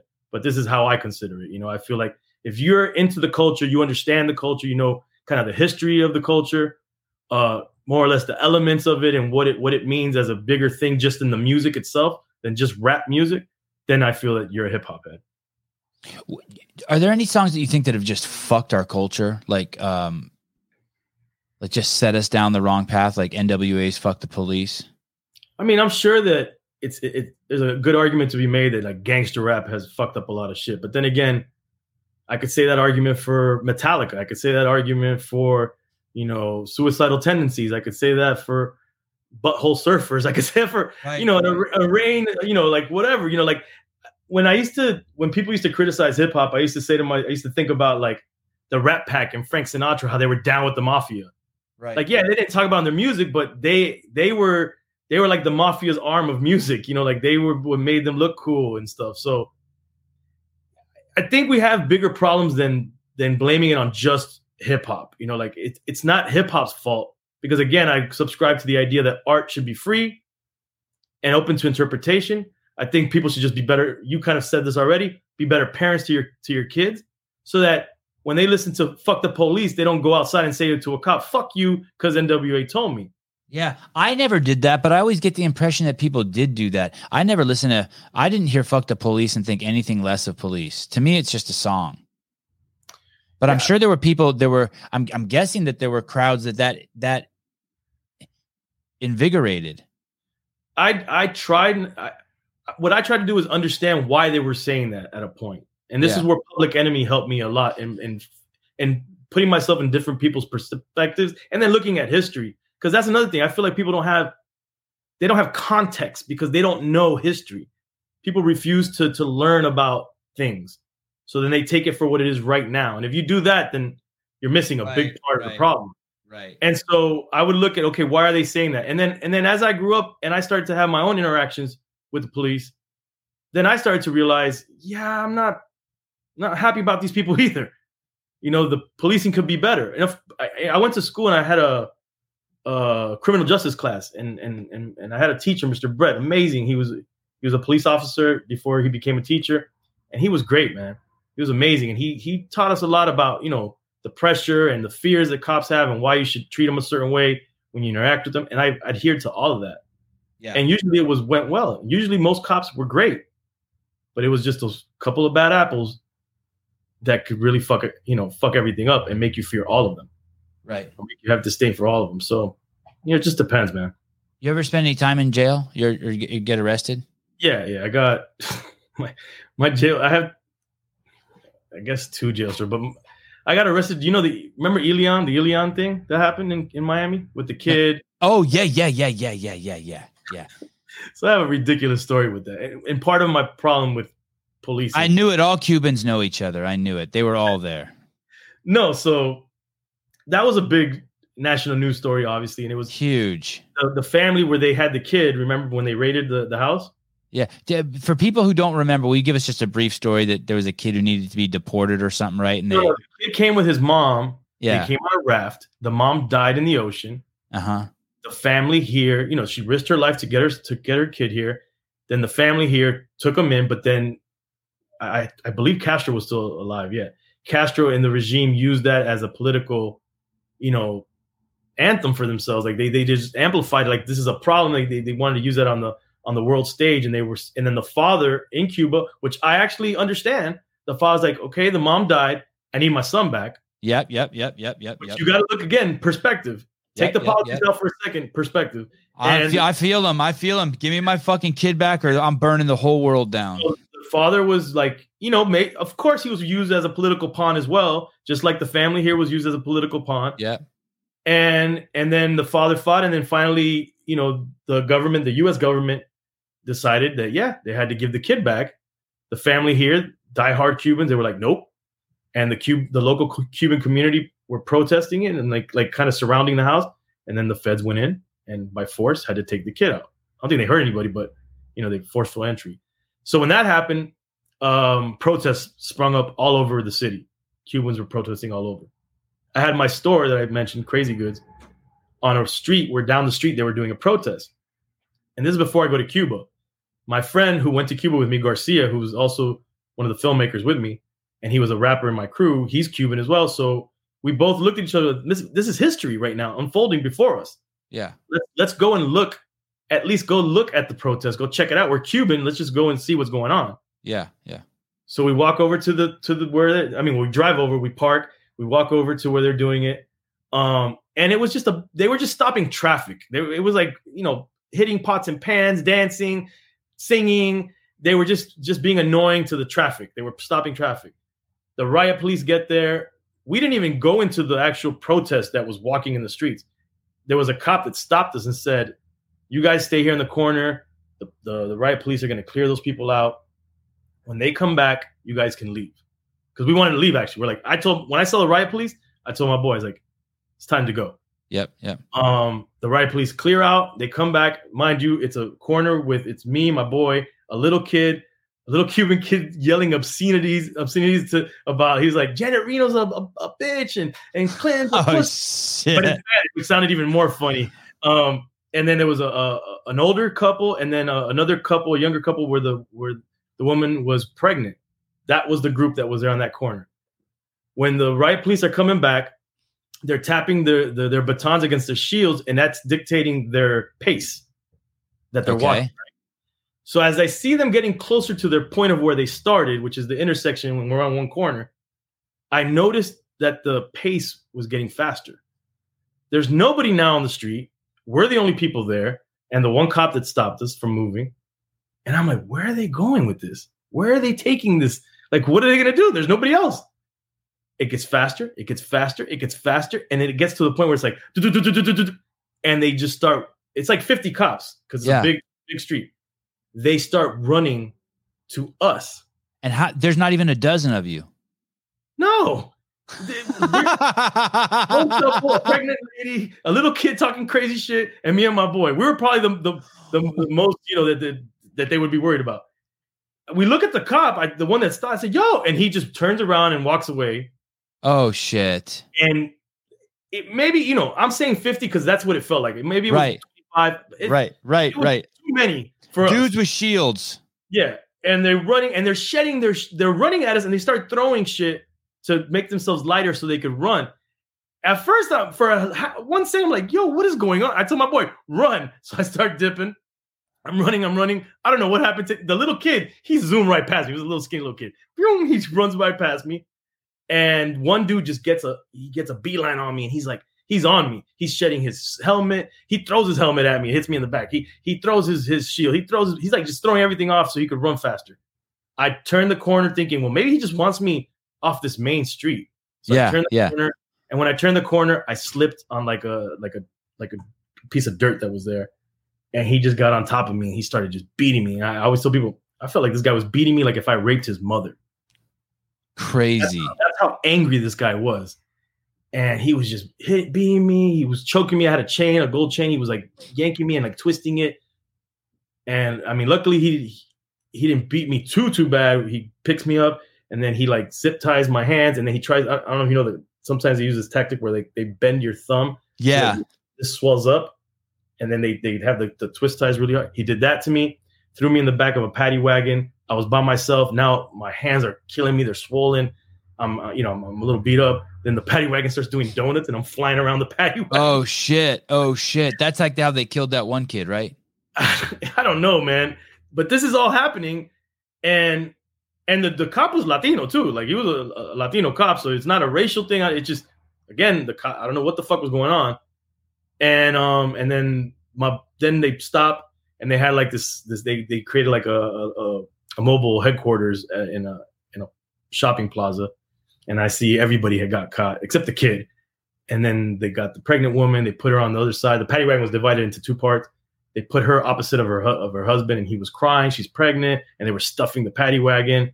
And then they took us to to the county jail. And in the county jail, you know, people weren't happy with the Cubans protesting, and a lot of uh, you would have thought that Haitians and Cubans were kind of rivals too at this, at this time because of the political issues that they were dealing with.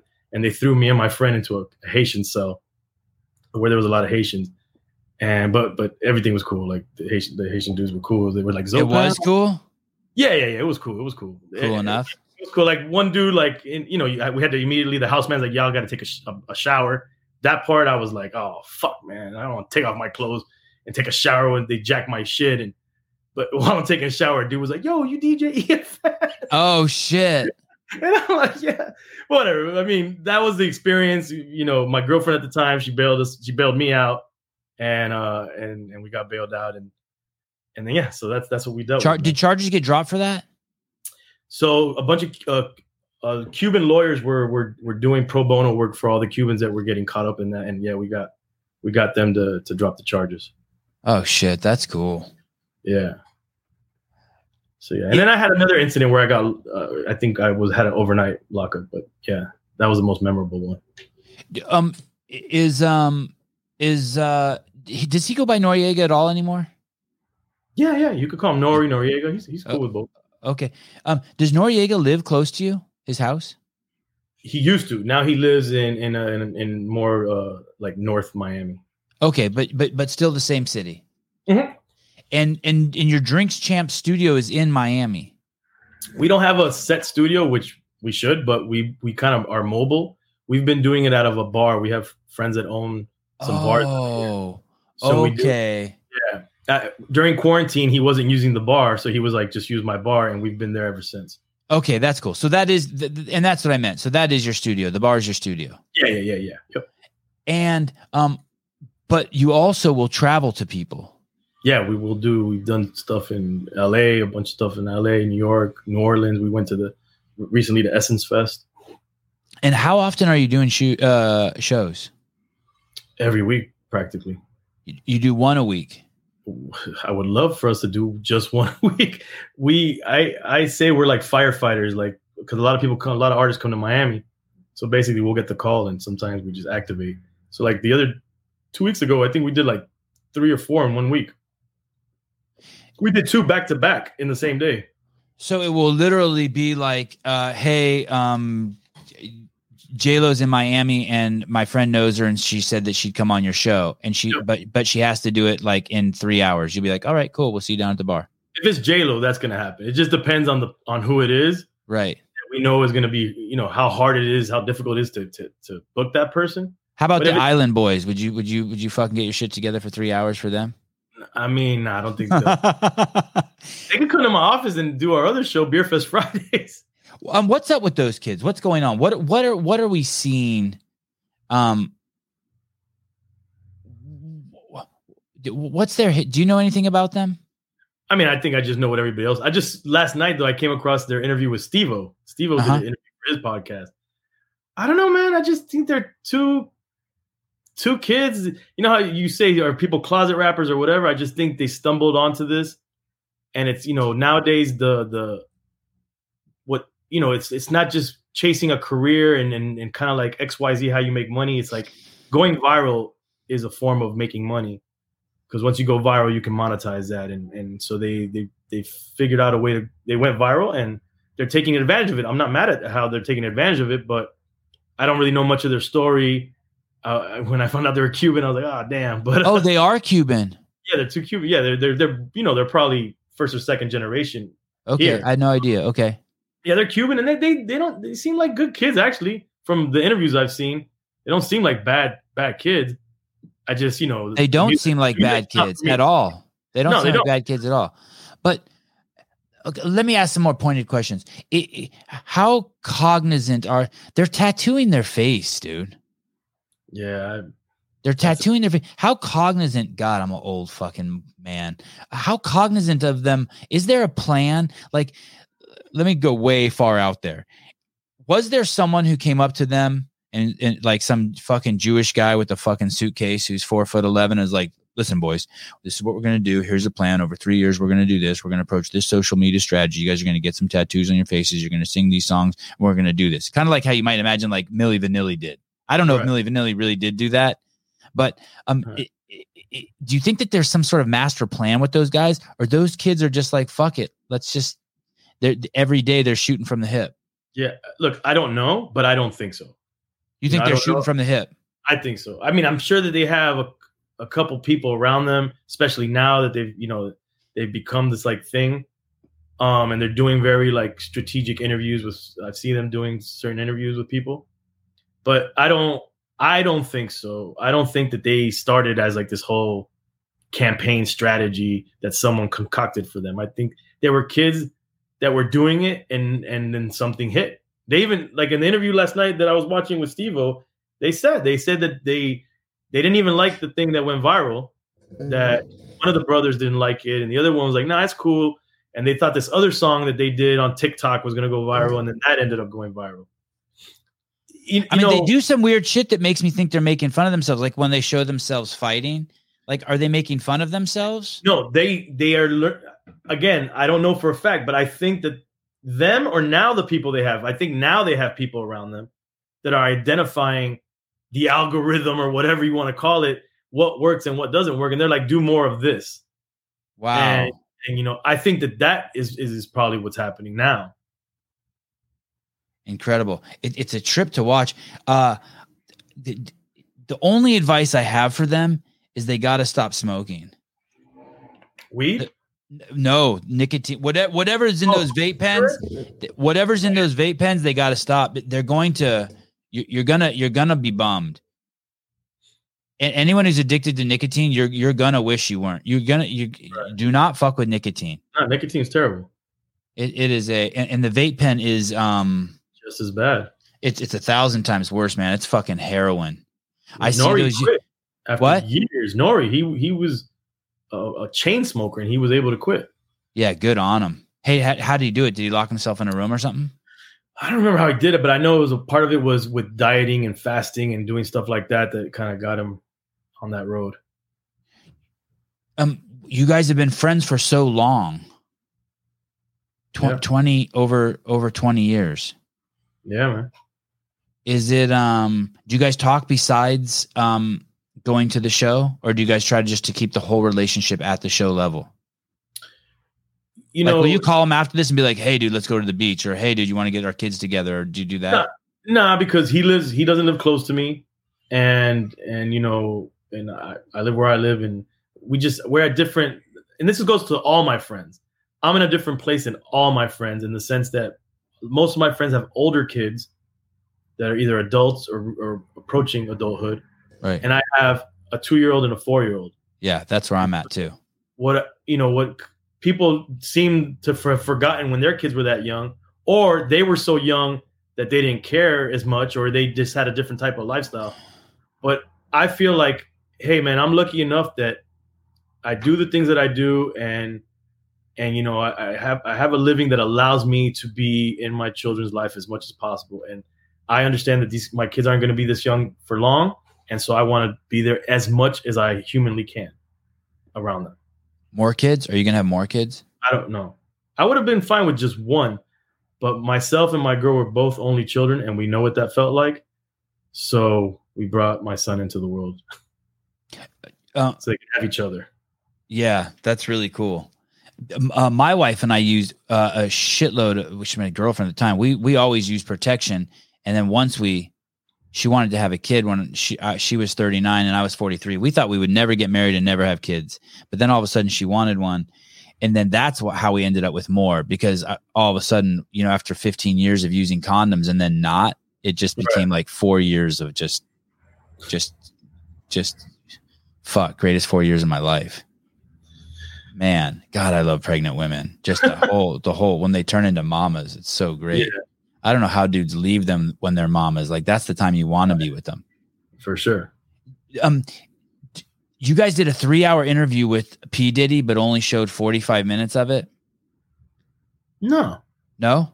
Our our television version is forty-five minutes because it's an it, it fills an hour block with commercials, but our YouTube versions are the full thing. Full thing because I thought I heard yesterday Nori say that he asked P Diddy how many times he's eaten J Lo's ass. Yeah, and did. that and that that didn't make the cut. Did that make the cut? Man, that was a while ago. Does Nori when Nori says that, do you do you want to run out of the room or do you get excited, or are you just like? No, I'm just I'm I'm the thing is I'm I'm I'm used to it. You're chill. Okay. I'm used to it, so it's not neither either or. You know, um, the only one that makes me cringe is when he says, "How many abortions have you paid for?" Like that's that's oh. wild. oh, uh, oh, he, he goes hard. He goes hard. He stopped saying that. He stopped saying that. But, oh, um, you know, Nori's just you know he he's smart. Nori's a, a, smart guy. He knows how to play the media role and yeah, what you know what things people are gonna be like shocked by, and and you know, and in the beginning, I think that that's what helped us is that people a lot of these artists weren't weren't doing these kind of long form uh sit down interviews i don't even like calling them interviews because i don't feel like we're journalists doing q and a's we're just having these conversations but but nonetheless they weren't doing them a lot and i think that what the fans and the audience really loved is to see them sit there for that long loosen up a little bit and then how they react to some of these weird questions or yeah, some of right. the weird banter because we have no problem in mid conversation talking to our friend on the side hey, pass me that, or hey, stop doing that, or hey. And so that's what I think people came to love about drinks. I was like, how is this guest going to react to this environment? And and so that's what it is. Guest, it, it's kind of weird, right? Like, I, I don't know if it's like this for you, but I like all all the guests pretty much equally. Like, I, I love just getting some dude who has 50 followers who lost 200 pounds and fucking just going deep with them. Yeah. Like, like who made Everybody fun of you? what happened? How did you get you know what i mean? Just dig into their past. Next thing you know we're crying together. Just fucking dig. But I, there's also a component it's like oh yeah look at me. I'm a fucking big game hunter. I got dj efn coming on today. I fucking you know put that put his head on the wall. You know what i mean? In the podcast game like tro- like it's a, I got a trophy.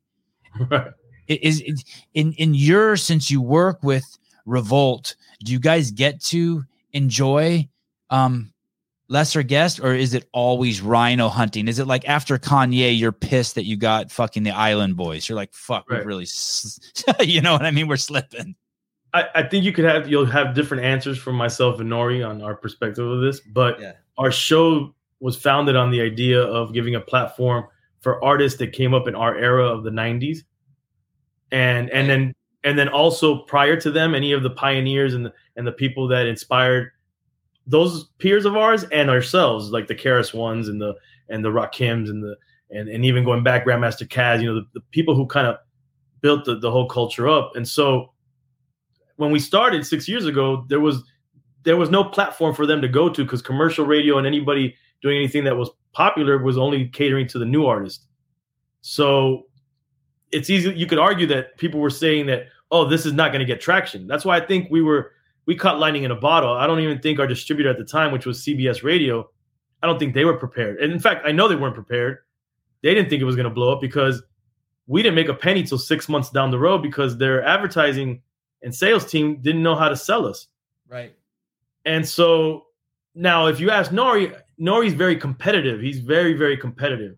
So now there's a lot more big podcasts in our space, and everybody's trying to get these big names, and big artists. But for me personally, the best ones are the ones where we bring in these guys you haven't heard of for you know haven't heard their name in a while find out they're still working they're still dope find out their story and maybe help reinvigorate their career if we can have any hand in that.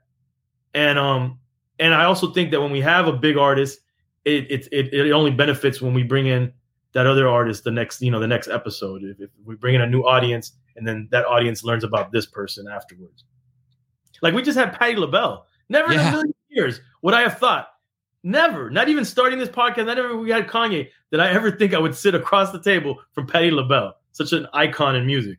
Yeah, that is crazy. That was crazy. I saw that the most recent. I'm trying to see if I, I have the photo somewhere. Yeah. Is is is um are you guys texting people? Like I, I'm like I like I I used to I just got kicked off of Instagram, but I uh well kind of. I don't know. I can still kind of see my account, but I had this account with a blue check mark. And so that's what I would do. I would just like DM someone like you and you'd see the blue check mark and you'd be like, "Yo, what's up?" And I'd be like, "Hey, can you come on?" Who does that? Do you and Nori like just you guys are just going into your contacts and just hustling all the guests? It's all of us, you know. Nori definitely has a large Rolodex of, of people that he's been cool with because of his long career.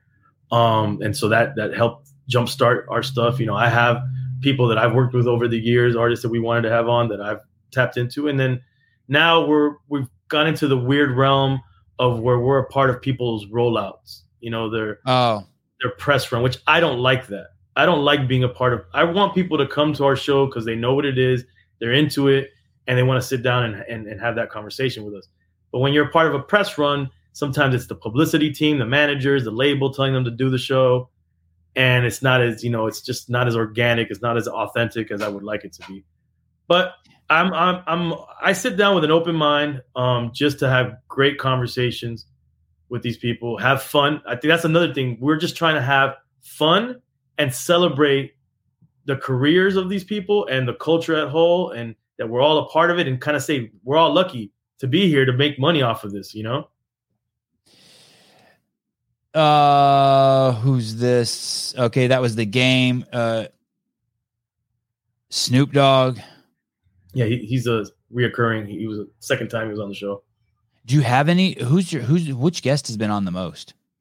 Uh, Fat Joe has been on a lot. Jada Wow. Kiss has been on a lot. Irv Gotti, this is his third time being on the show. Ja Rule, Um, DMX was on twice. We had him. He was our our first, not the first episode, but the first episode that really kind of took us over the top. Uh, he was like our third or fourth episode, and it was a really like it, you could call it maybe a dark episode.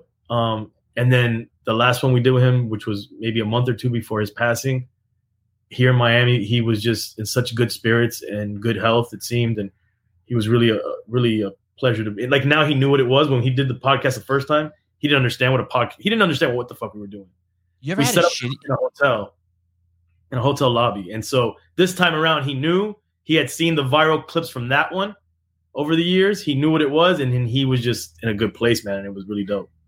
I hate it. In the beginning, I, I- I've only been doing it a year. Well, that's not true. I've only been doing this podcast for a year. And when I first, and now I'm 500 shows in. And when I first started, like I would get like a UFC fighter on and I'd be all excited. And this fucking guy would do it from his fucking car while he was so fucking stu- driving while he's so fucking stoned he can't answer a fucking question. right.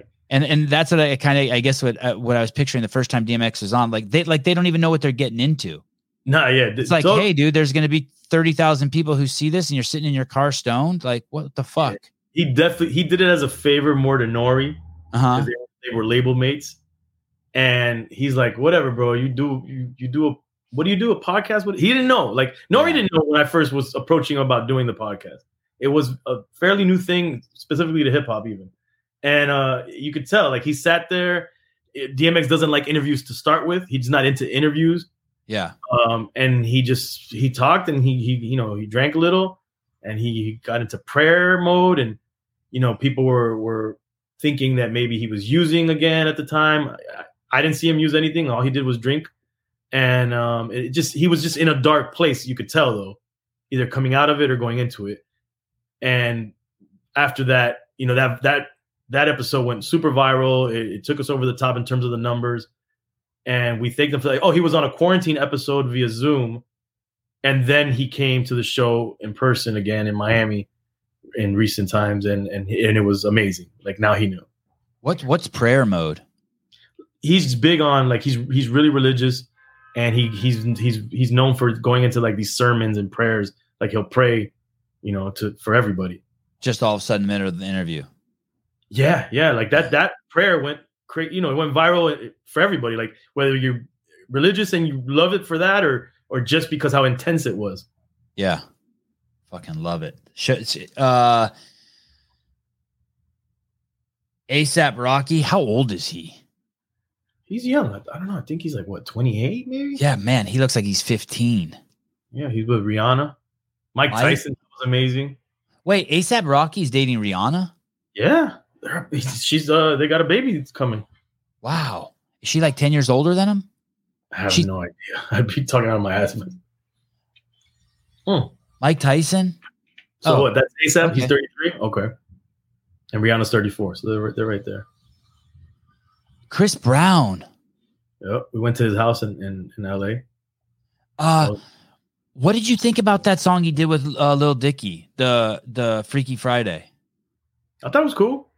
Did you did can't you say that it was it wasn't something I was really into, but I thought it was cool. And the video? I don't even remember seeing the video. Man, I watched it like I swear to God a thousand times with my kids. Oh really? Oh man, it's so good. Little Have you had? Yeah. Um, did you ever see that freestyle he did on the Breakfast Club? I'm pretty years ago, right? Little Dicky, yeah, and he said the thing about bending over Michelle Obama. Oh no, I don't remember. No, that. oh fuck, it was crazy. It was crazy, and that animation video he did with Snoop Dogg. Yeah, I remember that. And doesn't he have a show? Yeah, I yeah, he does have a show. I can't I I watched one or two episodes. I really like him. He's talented, but it's so self-deprecating that it's over the top. You know what I mean? I mean, he really yeah. beats himself up like I, I like a I like a little self-deprecating, but it's tough. And I guess with a name like Little Dicky, it's like that's his that's his shtick. Oh, th- there she is. Yeah, you guys, you showed this. Oh, we did show this. Okay, Caleb, you're a good dude. Caleb's in the back here. Shout out, Caleb, the, running the show. Uh LL Cool J, Run DMC, 2 Live Crew, Too $hort, UTFO, Geto Boys out of Houston. Geto Boys. We've we've had Scarface on. Uh I hosted a, a Geto Boys show here in Miami that was dope before uh before homie's passing.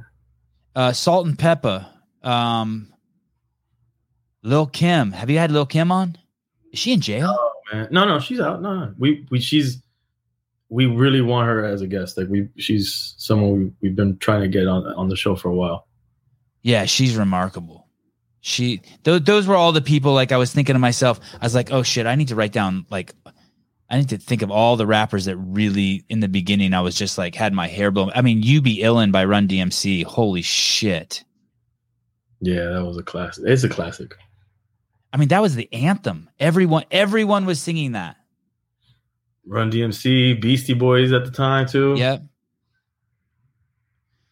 Well, thank you for coming on. What a great uh, education for me. It is a um, I, I uh, it is a group. The the the rapper that I had on, his name was Leacavelli, by the way.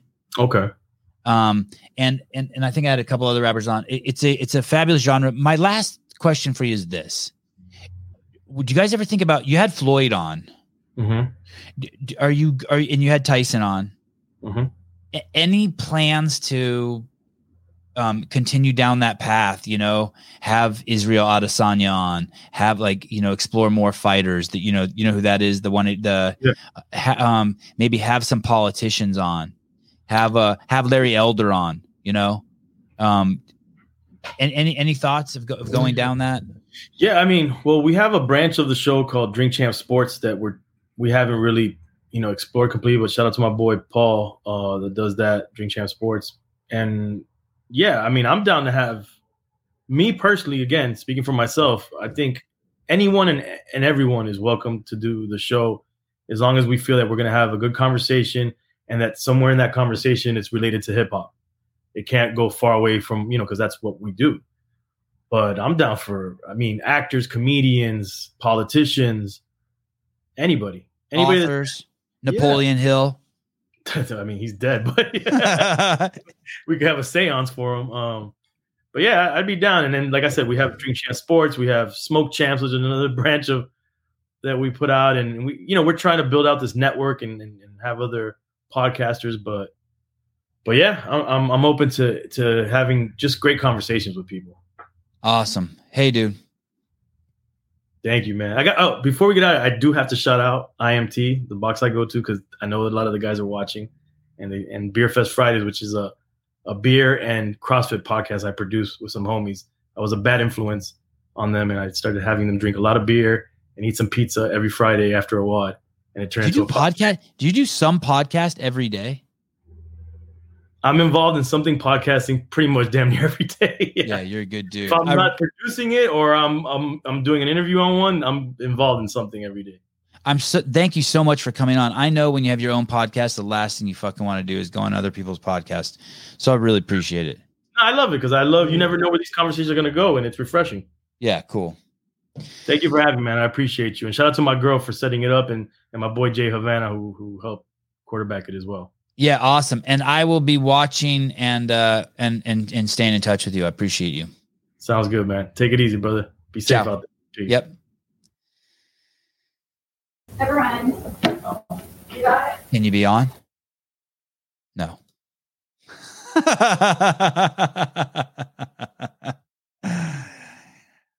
oh my God. Beer Fest Fridays, Elise Carr Ridow. Uh, Karina, thank you for hooking me up. Uh, probably what a what a, what a fucking remarkable fast two hours that blew by. Two hours and eleven minutes. I was supposed to be at my kids' skateboarding camp forty one minutes ago. I just couldn't let um uh him go. There's I didn't even get to my notes.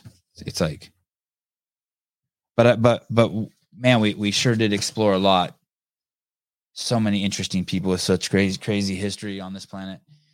Um, tomorrow I do not have a show scheduled. I don't think. I think that uh, for all of the athletes who have been reaching out to me, uh, I'm just a little bit overwhelmed. Please keep reaching out to me. I thought I wasn't going to do any CrossFit podcasts for a while, but there's so many people who uh, are open to doing shows together um, and follow up after the games that maybe tomorrow I'll schedule two or three and we can just catch up with people.